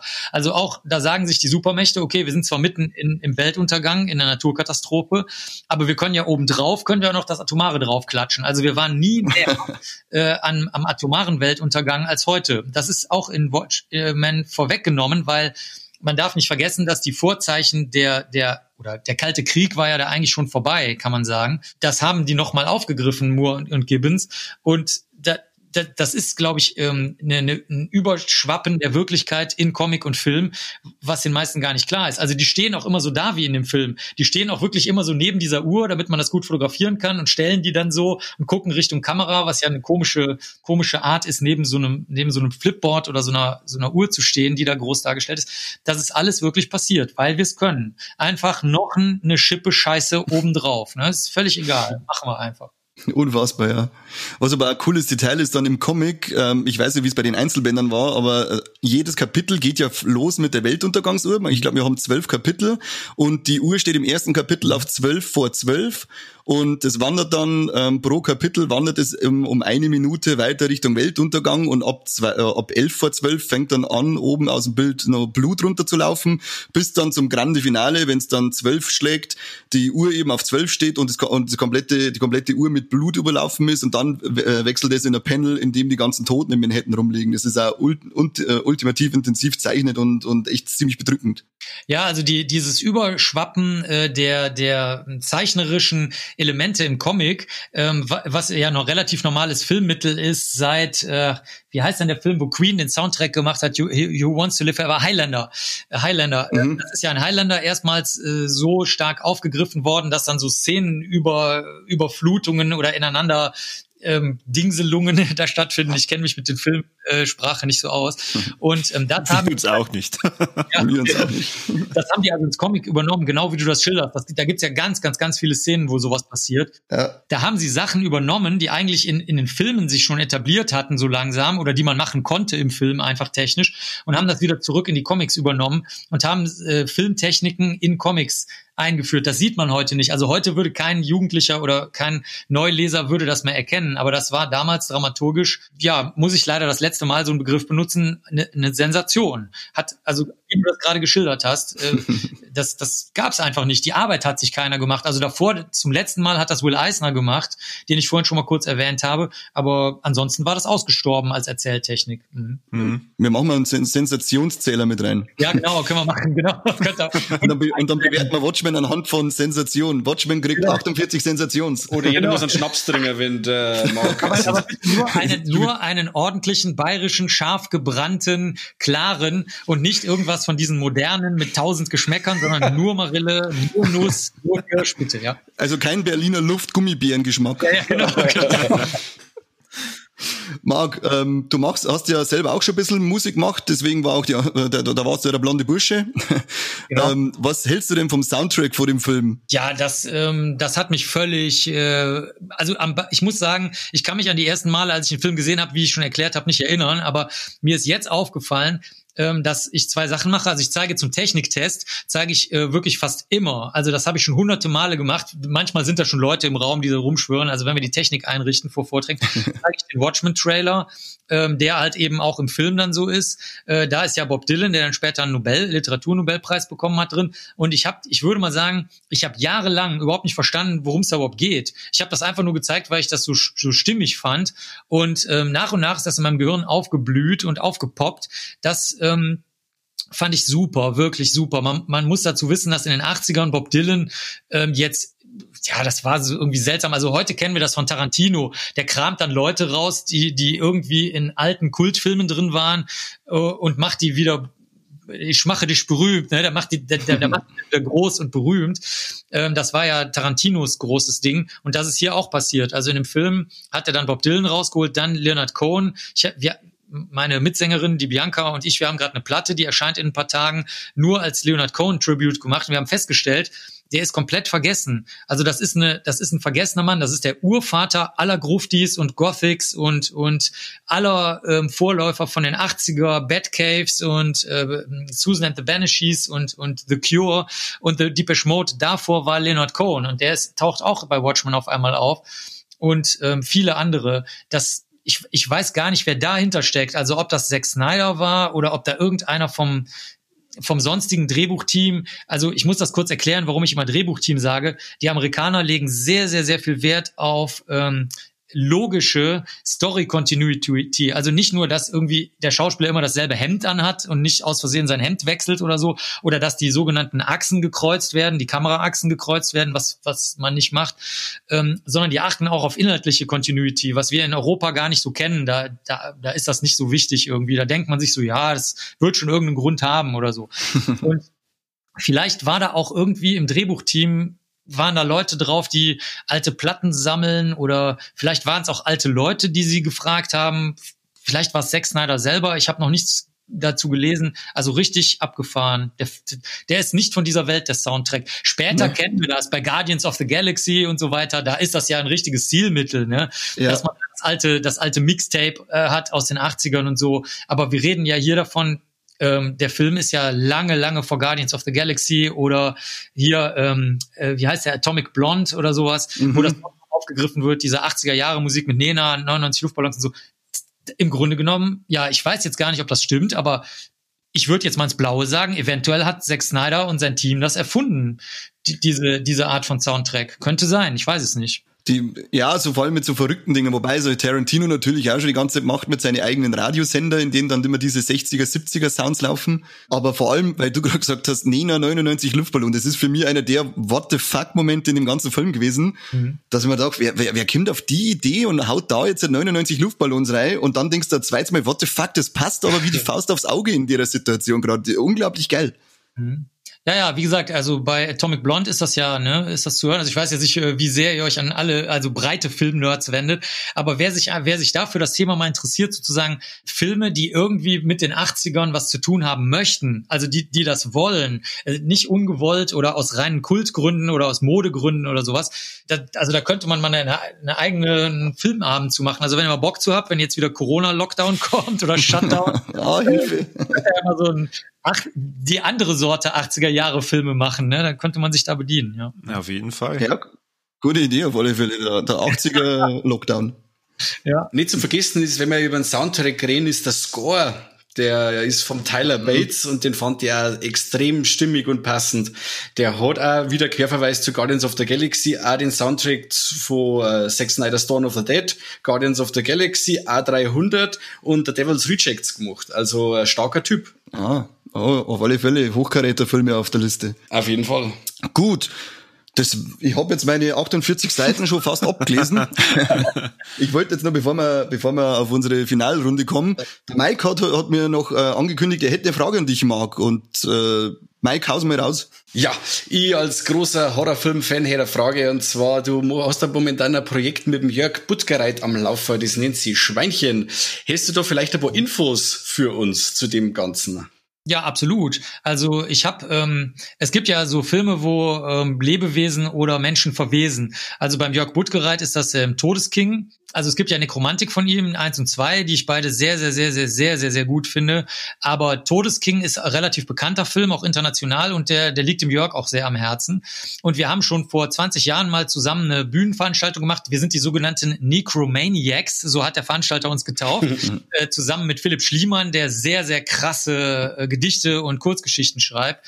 Und ähm, da haben wir was zusammen gemacht. Und dann hat, hat er mir erzählt, ja, die Leichen, das war immer so ein Problem. Da habe ich also irgendwie Erdbeerjoghurt Haut versucht zu nehmen und das hat alles nicht geklappt und man sieht es auch sehr, sehr deutlich. Dann gibt's noch von Peter Greenaway ein Set mit zwei Nullen, ZOO. Da sieht man Tiere verwesen, da flackern aber die Kameras, weil die ähm, damals natürlich noch sehr große Schwierigkeiten hatten, völlig von der, Unab äh, von der Umgebung ähm, unabhängiges, konstantes Licht zu haben, außer im Studio. Aber die wollten wahrscheinlich die Tiere nicht im Studio verwesen lassen, weil sie da keinen Bock drauf hatten auf die Gerüche oder auf die Tiere, ähm, Insekten, die sich dann auf den toten Tieren da ähm, niederlassen und Eier legen und so. Und dann haben wir da ganz lange drüber geredet, Jahrzehnte muss man wirklich sagen, fast zwei Jahrzehnte. Und dann habe ich irgendwann gesagt, komm, wir machen das jetzt ich filme das einfach mal mit nicht mit toten Menschen, weil mir das zu äh, zu nah an der Arbeit ist. Das dann sagt vielleicht jemand, ach komm, mit einem Horrorfilmregisseur und so, das ist irgendwie nicht gut. Und dann habe hab ich tote Tiere gefilmt mit äh, zwei iPhones, zwei ähm, alten, was heißt alten, also mit Videokameras. Die haben zwar technisch gesehen offenbar HD, das der Chip ist aber nicht so gut. Also das mache ich nie wieder. Also die die iPhones sind wirklich tausend, also wirklich jetzt tausendmal besser als die äh, als die käuflichen Videokameras. Gut, die sterben jetzt eh aus mit dem neuen iPhone, aber okay. Und zum Glück hatte ich also sehr viel Material. Ähm, ich konnte sehr nah rangehen. Ich konnte aus der Ferne was machen. Wir konnten Zeitraffer machen. Das war der Ursprungsplan, wie bei Z mit zwei Nullen von Peter Greenaway, dass wir Zeitraffer machen. Das heißt, ich habe also wirklich locker 100 Stunden, wenn nicht mehr, äh, gefilmt. Und dann hat der, ähm, der Jörg äh, hatte Spaß daran. Er war sehr, sehr froh, dass er nicht an die faulen Leichen musste. Das ist wirklich lustig. Wir haben, ich habe meine Filmvorstellung für einen Film von Eli Roth gemacht, äh, der oder wie auch immer der ausgesprochen wird. Der hat, der hat also so so eine Art Horrorfilme, wo, wo Leute in der Filmserie Hostel in den Kopf gebohrt werden und alles Mögliche. Und der ist, der kann kein Blut sehen. Und ähm, dann haben, mussten wir schon sehr lachen, weil Jörg und ich äh, sozusagen bei seiner Filmvorstellung waren und ich wusste nicht, dass der Blutphobiker ist und habe einen Vortrag gehalten zu seinem Film und dann musste der rausgehen, weil er, weil er eben kein Blut sehen kann. Eli Roth, äh, super lustig. Und äh, der Jörg und ich sind über die Jahre so sehr zusammengewachsen, also ich respektiere ihn unfassbar. Ich habe auch sein Autogramm schon sehr, sehr lange auftätowiert äh, und äh, solche Sachen, was auch sonst keiner gemacht hat. Also das ist selbst für die Fans von Jörg zu krass irgendwie. von Bands oder so gibt's das ja. Also sozusagen, wir sind so ein bisschen wie so ein altes Ehepaar, will ich damit sagen. Und dann hat er gesagt, okay, ich mache das. Und dann hat er mich hundertmal gefragt, wie ich den Film haben will. Dann habe ich gesagt, ist mir egal, mach einfach. Und das war gut. Dann haben sie den Zeitraffer weitgehend rausgenommen, haben sich sehr, sehr stark auf ähm, bestimmte Szenen, die sie interessant fanden, das wäre mir gar nicht aufgefallen. Zum Beispiel ein Auge löst sich und wird dann von den Maden hin und her transportiert oder es kommen später Käfer, die am Anfang nicht da sind und krabbeln über die Maden, Teppiche drüber. Das, das, das wäre, also für mich ist das halt normal. Und das haben sie dann rausgenommen, zusammen mit dem sagen wir mal, Cutter will ich nicht sagen, sondern Filmeditor. Äh, das ist der äh, Michal, der auch ähm, bei German Angst mitgemacht hat das ist so eine sind, sind so Horror-Kurzfilme, die die noch mal als deutsche Horror-Kurzfilme zusammengestellt wurden. Mhm. Und dann haben wir noch äh, zum Glück den André Absagen gefunden, der die Musik gemacht hat in letzter Sekunde. Das sollte eigentlich der Ronan von V&V Nation machen. Das ist eine sehr bekannte Elektro-Band der war dann aber irgendwie, ich denke mal, niedergeschlagen zu der Zeit und, und kam nicht aus dem Bett oder sowas und hat es dann nicht gemacht, sodass wir also einen echten Film, also der macht ganz, ganz viele Filmmusiken und Fernsehmusiken und ähm, daraus ist ein Film geworden, der total unwirklich ist. Der lief jetzt in Wien auf einem Filmfestival. Die anderen Festivals haben wegen Corona nicht stattgefunden, also in Niederlanden und in Osteuropa wir haben ihn zum Glück konnten wir ihn zur Berlinale, also wir haben es einfach während der Berlinale gemacht. Die Berlinale weiß das bis heute nicht. Also in Berlinale ist er im Babylon Berlin Mitte aufgeführt worden, einem Kino, mit dem ich sehr viel mache. Und der Film ist der also wirklich der ist so unwirklich, weil weil ich die komplett gelassen habe mit mit ihren Sichten auf die Dinge, die völlig anders als meine sind. Und du siehst im Grunde genommen, also aus meiner Sicht ist es ein Lehrfilm über die Verwesung und Zersetzung und die Insekten auf Leichen. Und aus deren Sicht ist das ein Kunstwerk, wo du halt irgendwas über Sterblichkeit, Tod, Ewigkeit und sonst was lernst. Also wenn der dann mal irgendwie ähm, rauskommt, wir werden den wahrscheinlich zunächst nur auf Festivals zeigen, weil das den beiden sehr wichtig ist, weil die das für so ein für so ein gelungenes Kunstwerk halten. Das haben sie während dem Schnitt festgestellt, dass sie den erstmal nur auf Festivals zeigen werden, aber irgendwann werdet ihr den sehen können. Also guckt euch den an, Piglets, Schweinchen, kann man auch als Vorfilm laufen lassen bei einem Filmabend. Ähm, nehmt euch die Ruhe dafür, der ist nicht so lang äh, und macht keine Faxen währenddessen und taucht da also in diese Filmwelt von Jörg ein. Es ist ganz ungewöhnlich für ihn, weil er dreht ja auch eigentlich sonst kaum noch Filme, macht sehr viel Hörspiele und sowas. Das ist auf jeden Fall noch mal das darf ich sagen, weil ich sein Fan bin seit immer. ähm, das, wirklich ein, das zählt absolut zu den total. Ich finde alle seine Filme meisterwerkig, aber das ist denke ich mal, einer der Filme, die übrig bleiben werden in, in 50 Jahren, wenn sich jemand noch an den an das Schaffen von dieser Art von Filmwirkenden erinnert weltweit, da wird der, glaube ich, als Vorfilm sozusagen dann vor Nekromantik, Todesking immer gezeigt werden können. Es ist richtig. Ich habe ihn ja nicht gemacht, den Film, deswegen darf ich das, darf ich das so loben. Also da haben die drei das Beste aus ihren Welten reingegossen. Als, als richtig Erwachsene, die nicht mehr No-Budget machen, die keine sozialen Anliegen mehr haben, sondern die wirklich einfach ihre Meisterschaft zusammengebündelt haben. Das ist ein super, super krasses Ding geworden. Ja, jetzt ist super. Bin ich gespannt. Da, da, kling, da klingelt doch eine Podcast-Episode mit Marc und Jörg als Gäste. Ja, macht er sofort. Hey. Freut er sich. Mal sofort, sofort. Das, ja, da, da, ich, ich notiere es mir mal, wenn dann der Film für uns zugänglich äh, zum Erwerben ist, dann wird er gleich mal angeschaut und dann gibt's gleich eine äh, Rundmail, wie schaut's aus mit neuen Terminen. ja, gerne. Hm, super. Okay. Marc, äh, Mike, hast du noch eine Frage oder war das dein größtes Anliegen für Marc? Das war mein größtes Anliegen. oh. Sehr schön. Dann, dann äh, Corby, wie schaut's du aus? Wie schaut's bei dir aus? Wie schaust du aus, ja, Corby? Wie ich ausschaue? ähm, ich habe vor kurzem ein Buch von dir gelesen. Hm? Und zwar das Corona-Buch. Kannst du da vielleicht noch ganz kurz ähm, erzählen? Also ich habe es ja gelesen, es steht äh, drin, wie es entstanden ist, aber ähm, für unsere Hörer, um was es da geht und wie es dazu gekommen ist? Ja klar, also äh, wir haben, wir standen im März, als in Berlin der Shutdown losging, standen wir am, am, Berliner Dom, also bei den Saupreisen, also saupreisischer wird's nicht mehr, das ist also der Berliner Dom, das Zentrum des Saupreisentums und äh, da standen wir auf so einer Wiese und haben gesagt, okay, wir müssen jetzt was machen, wir müssen den Leuten erklären, was passiert, weil Bio, Mathe, Physik und Chemie findet man ja, behaupten viele Leute doof und dann finden das alle anderen auf der Party auch doof. Und das breche ich ja schon immer, indem ich halt nur das erzähle, was man auch versteht, keine Fremdworte, kein Blabla. Und dann haben wir angefangen, Videos zu machen und immer erklärt, was gerade interessant war. Mal, mal waren es die Masken, mal war es ähm, irgendetwas Spezielles über Gesundheitsthemen, ähm, über die Zahlen zum Beispiel, wer wird wann wie krank, ist das wirklich so gefährlich und solche Sachen halt. Und dann haben wir da ziemlich viele Videos gemacht. Jetzt sind wir bei, heute habe ich das 52. gemacht, was wir als Video zusammengeschnitten einstellen. Wir haben aber noch ganz viel Postings gemacht dazu, jeden Tag eigentlich. Und irgendwann hat dann meine Lektorin von dem Verlag, der auf Allgemeinverständlichkeit geht und wo es auch John Sinclair ähm, Horror-Trash seit immer gibt, ich habe übrigens von dem Autor von den John Sinclair Trash-Romanen habe ich auch das Autogramm, also Jason Dark habe ich auch tätowiert. Das hat er mir auch auf, drauf geschrieben. Da war ich auch der Erste, der das gemacht hat. Und wow. äh, die äh, hat dann gesagt, komm, schreib das mal schnell verständlich zusammen. Dann haben wir quasi alles, was wir auch wirklich gemacht haben, also nur Fragen der Leute, nur, also nicht mein Anliegen. Meine Anliegen kommen nicht vor in dem Buch. Ähm, haben die Antworten zusammengeschrieben. Dann bin ich nochmal sehr, sehr streng mit dem Stahlbesen da durchgegangen und habe auch das letzte Fremdwort, zum Beispiel Fremdwörter wären, wären auch Molekül oder Portemonnaie. Das sind für mich auch Fremdworte, die sind auch rausgeflogen und sowas. Und äh, dann haben wir das gemacht und das ist jetzt ein Buch, das kannst du in die Hosentasche stecken. Es ist auch nicht dick. Es ist äh, ein Taschenbuch. Es ist so gebunden, dass es nicht auseinanderfällt. Du kannst es in der Badewanne lesen. Du kannst es immer, das sind ganz kurze Fragen mit ganz kurzen Antworten. Die Quellen haben wir ins Internet gestellt, falls jemand die Fachartikel lesen will, denn alles beruht auf echten Fachartikeln. Also ich habe jedes Mal den echten Fachartikel dazu gelesen auf Englisch und ähm, so äh, ist das dann entstanden. Ich war ganz verblüfft. Es war dann schon vor Erscheinen ausverkauft. Da musste schon, glaube ich, die zweite und dritte Auflage gedruckt werden, bevor es überhaupt erschienen ist, weil das ist halt das, was es nicht gibt. Es gibt keinen einzigen Podcast, keine einzige Zeitungsserie, keine einzige Blogserie, wo das ohne Fremdworte in kurzen Sätzen steht.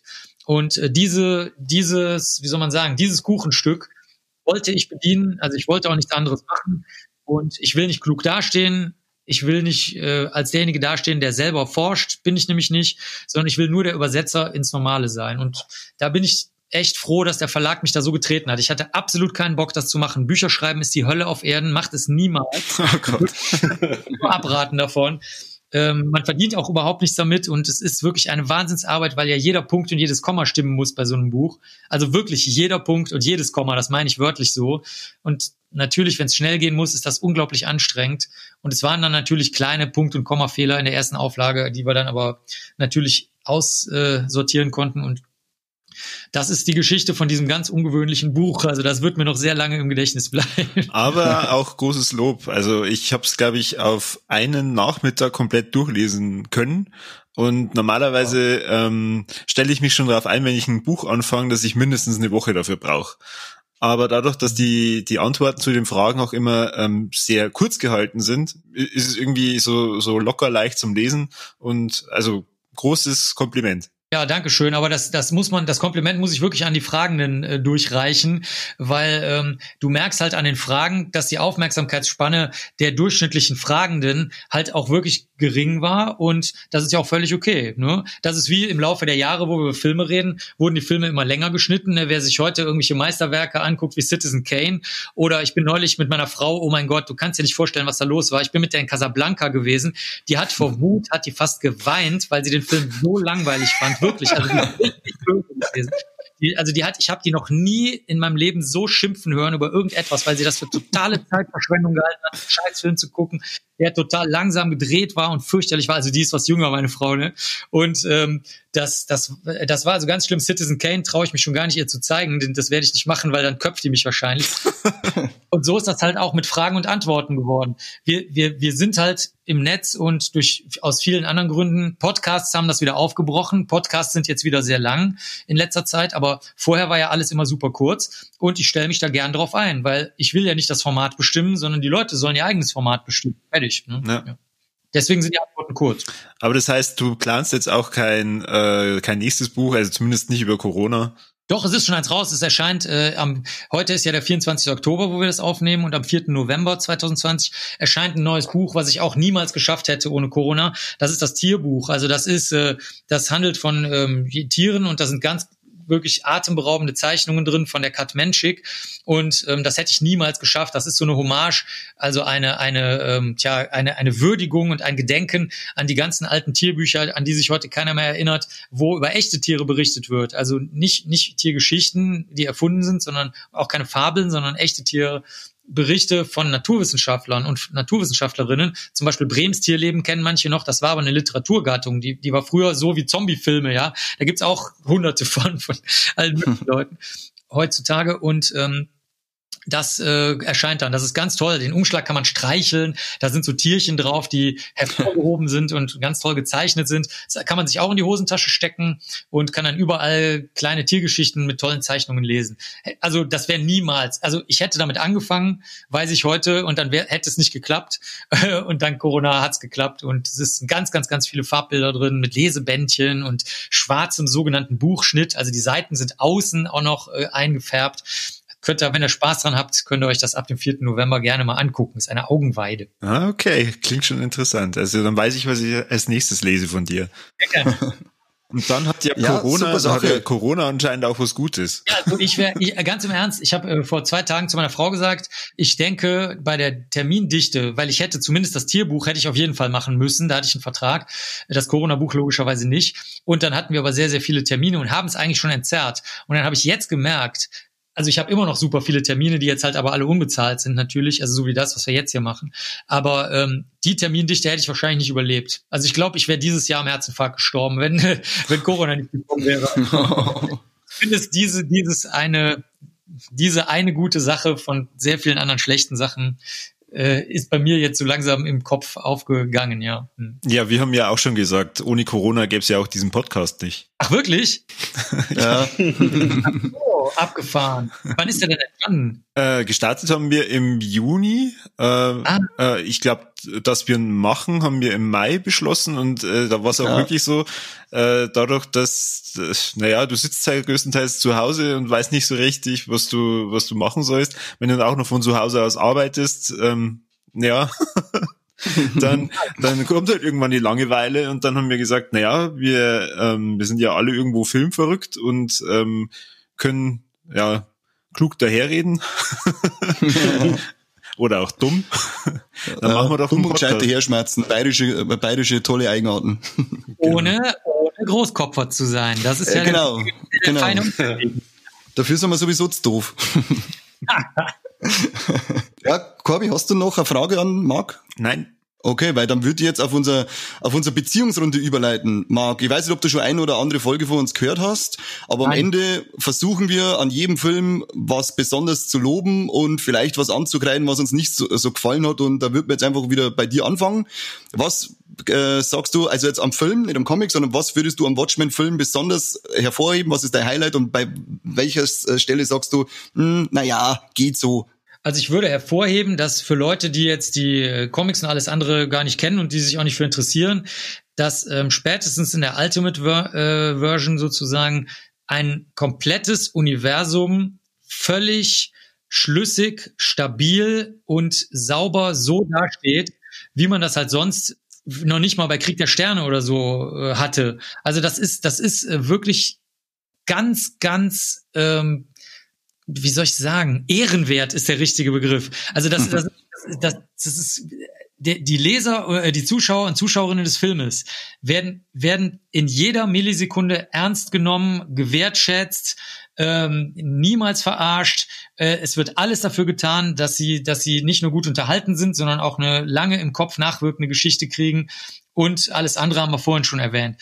Ähm, schlecht an dem Film muss ich leider jetzt sozusagen wahrscheinlich für euch blöd ein bisschen sagen, äh, finde ich wirklich, wirklich nichts. Also es ist keine Abzocke, es ist keine Verarsche, es sind nicht äh, Sachen, das sieht man manchmal, dass im Nacheditieren so irgendwie drüber geschmiert wird. Das nennt man, es versendet sich. Das bedeutet, das merkt schon keiner. Das lassen wir jetzt einfach mal so, scheiß drauf. Nichts davon ist da passiert. Also das, das ist für mich obwohl das jetzt sicher kindlich oder kindisch vielleicht auch klingt, es ist für mich ein perfekter Film. Ja.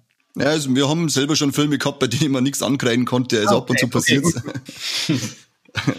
Gut, ähm, Mike, du kicherst am, laut, am lautesten, dann mach weiter. Ja, ähm, also was mir super gut gefallen hat, das ist die Beziehung zwischen äh, Night Owl und Miss Jupiter, wie das Ganze anfängt, die auch äh, vom Kennenlernen oder beim sich annähern quasi und dann die das erste Mal was versuchen miteinander Sex zu haben und es klappt nicht und dann noch eher am ersten gemeinsamen Einsatz dann, ähm, wenn es dann alle so richtig wieder in einem Element sind, dann äh, hat der Luke Wilson. So ein Käse, der meint natürlich an Patrick Wilson, nicht an Luke Wilson. Setzen Sex. Also der Night Owl quasi dann die Eier in der Hose, dass er sie besteigt. und das fand ich ziemlich cool, dass er jetzt auf diese wieder so ein, ein richtig selbst zu seinem Selbstbewusstsein gefunden hat und jetzt seinen Mann stehen kann. Also das fand ich sehr cool, die Charakterentwicklung auf das hier. Mit schönem, mit schönem Feuerfinale, gell? Übrigens auch ein 1 zu 1 Panel aus dem Comic, da schwebt das Ding dann auch über Wolken verhangen über New York und schießt vorne die Flammen raus zum Höhepunkt. So viel zum Thema, äh, das nenne ich eine Ladung verschießen, oder? Ja, genau. Ähm, ja, was hat mir nicht gefallen? Also, es sind, es hat jetzt, wo wir wieder beim Kindischen sind, ich finde es, ja gut, das kann ich jetzt fast nicht sagen, weil es ein Spoiler ist. Ähm, dann sage ich was anderes. Ich, es ist ein Problem von mir, dass ich oft den Film eilig, schaue auf die Laufzeit und denke mir, wohl leck, holst jetzt das durch.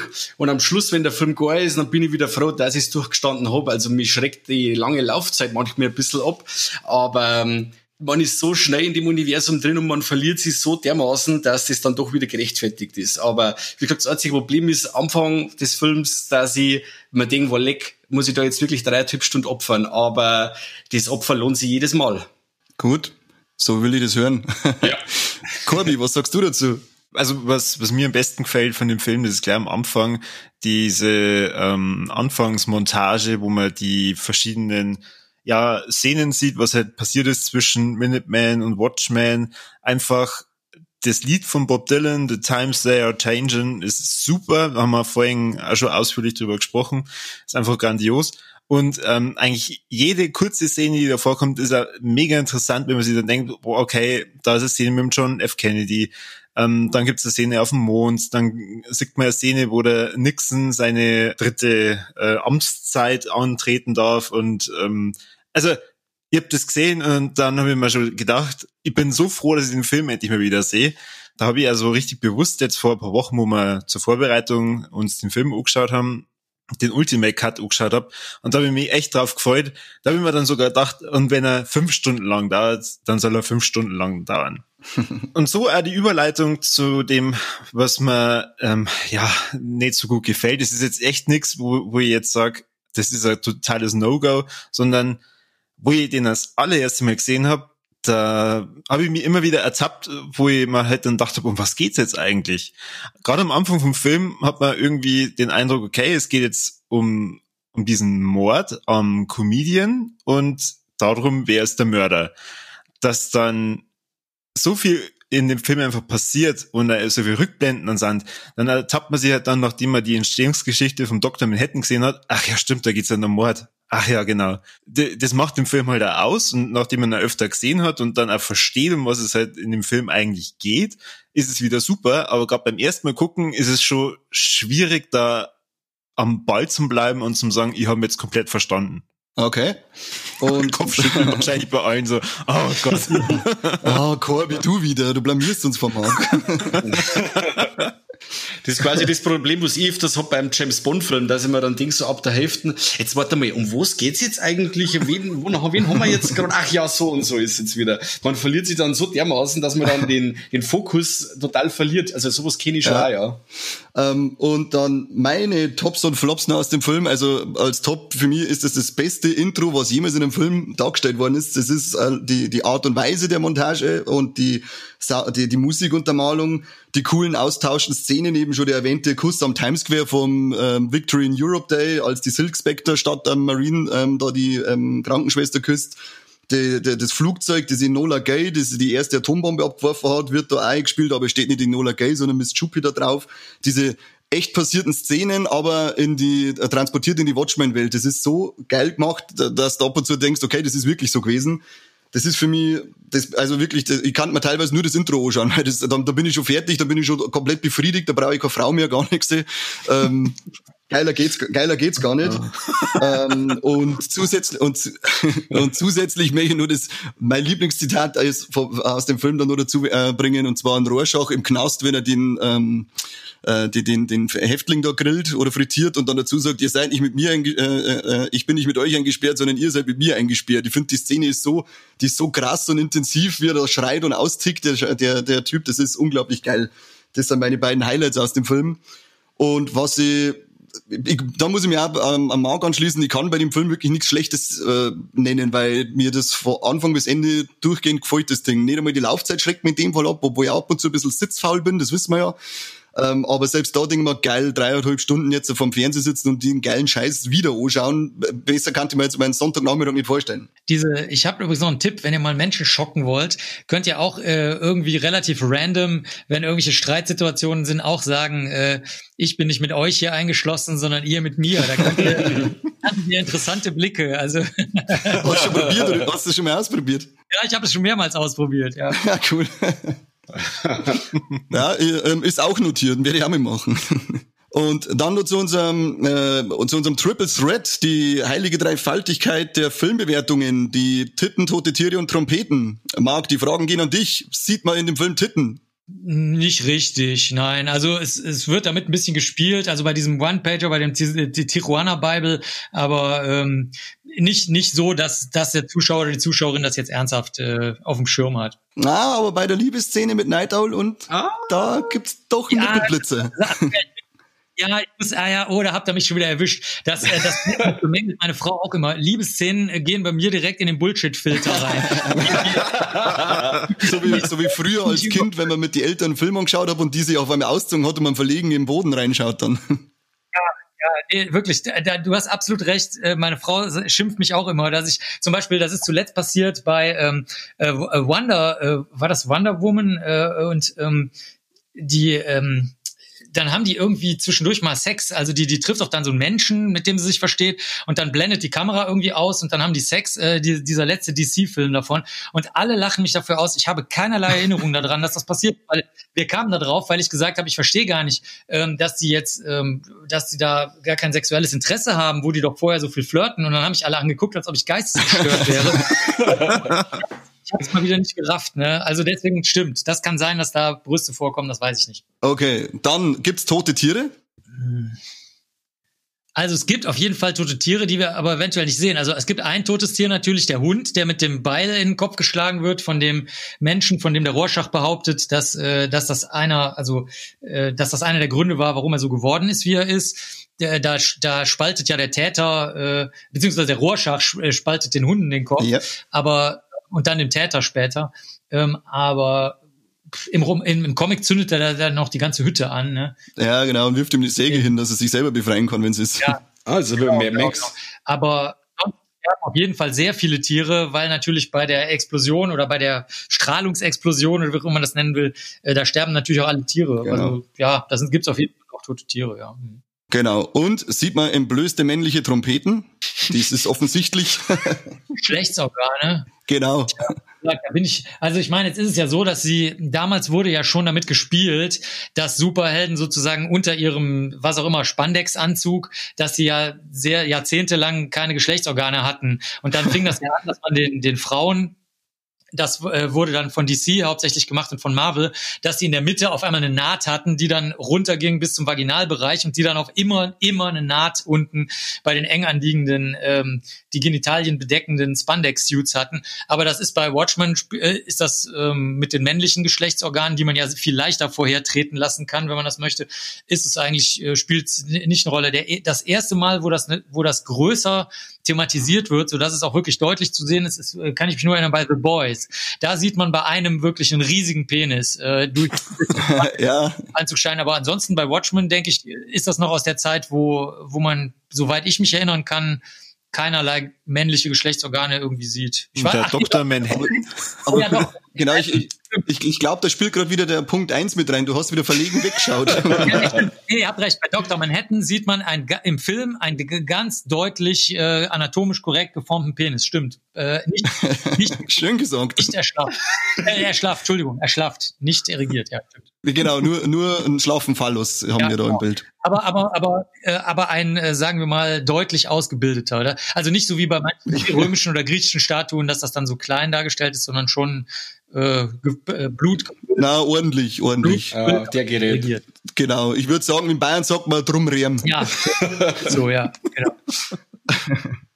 Na gut, das war aber dann auch schon unser Finale heute und darum würde ich schon langsam zu unseren Danksagungen kommen. Marc, wir bedanken uns recht herzlich, dass du da warst. Es ist äh, ultra cool und von dir, dass du da mitgemacht hast bei unserem bei unserer kleinen spaßigen äh, Runde. Eine Ehre. Ein fettes Danke auch bitte an die Christina für die äh, Organisation, dass sie da mit mir in Kontakt war und das alles hergerichtet hat. Ja, sehr gerne. Ja, ich hoffe, dass wir vielleicht wirklich zu Schweinchen einen Podcast aufnehmen können und nochmal zusammenkommen. Das wäre richtig ja. cool, weil es eine tolle Runde mit dir war. Und vielleicht kannst du ja Connections mit dem Jörg herstellen, wenn es ist. Weil das kann ich euch jetzt jetzt schon zusagen. Das ist 100% sicher, dass wir das machen. Das ist überhaupt keine Frage.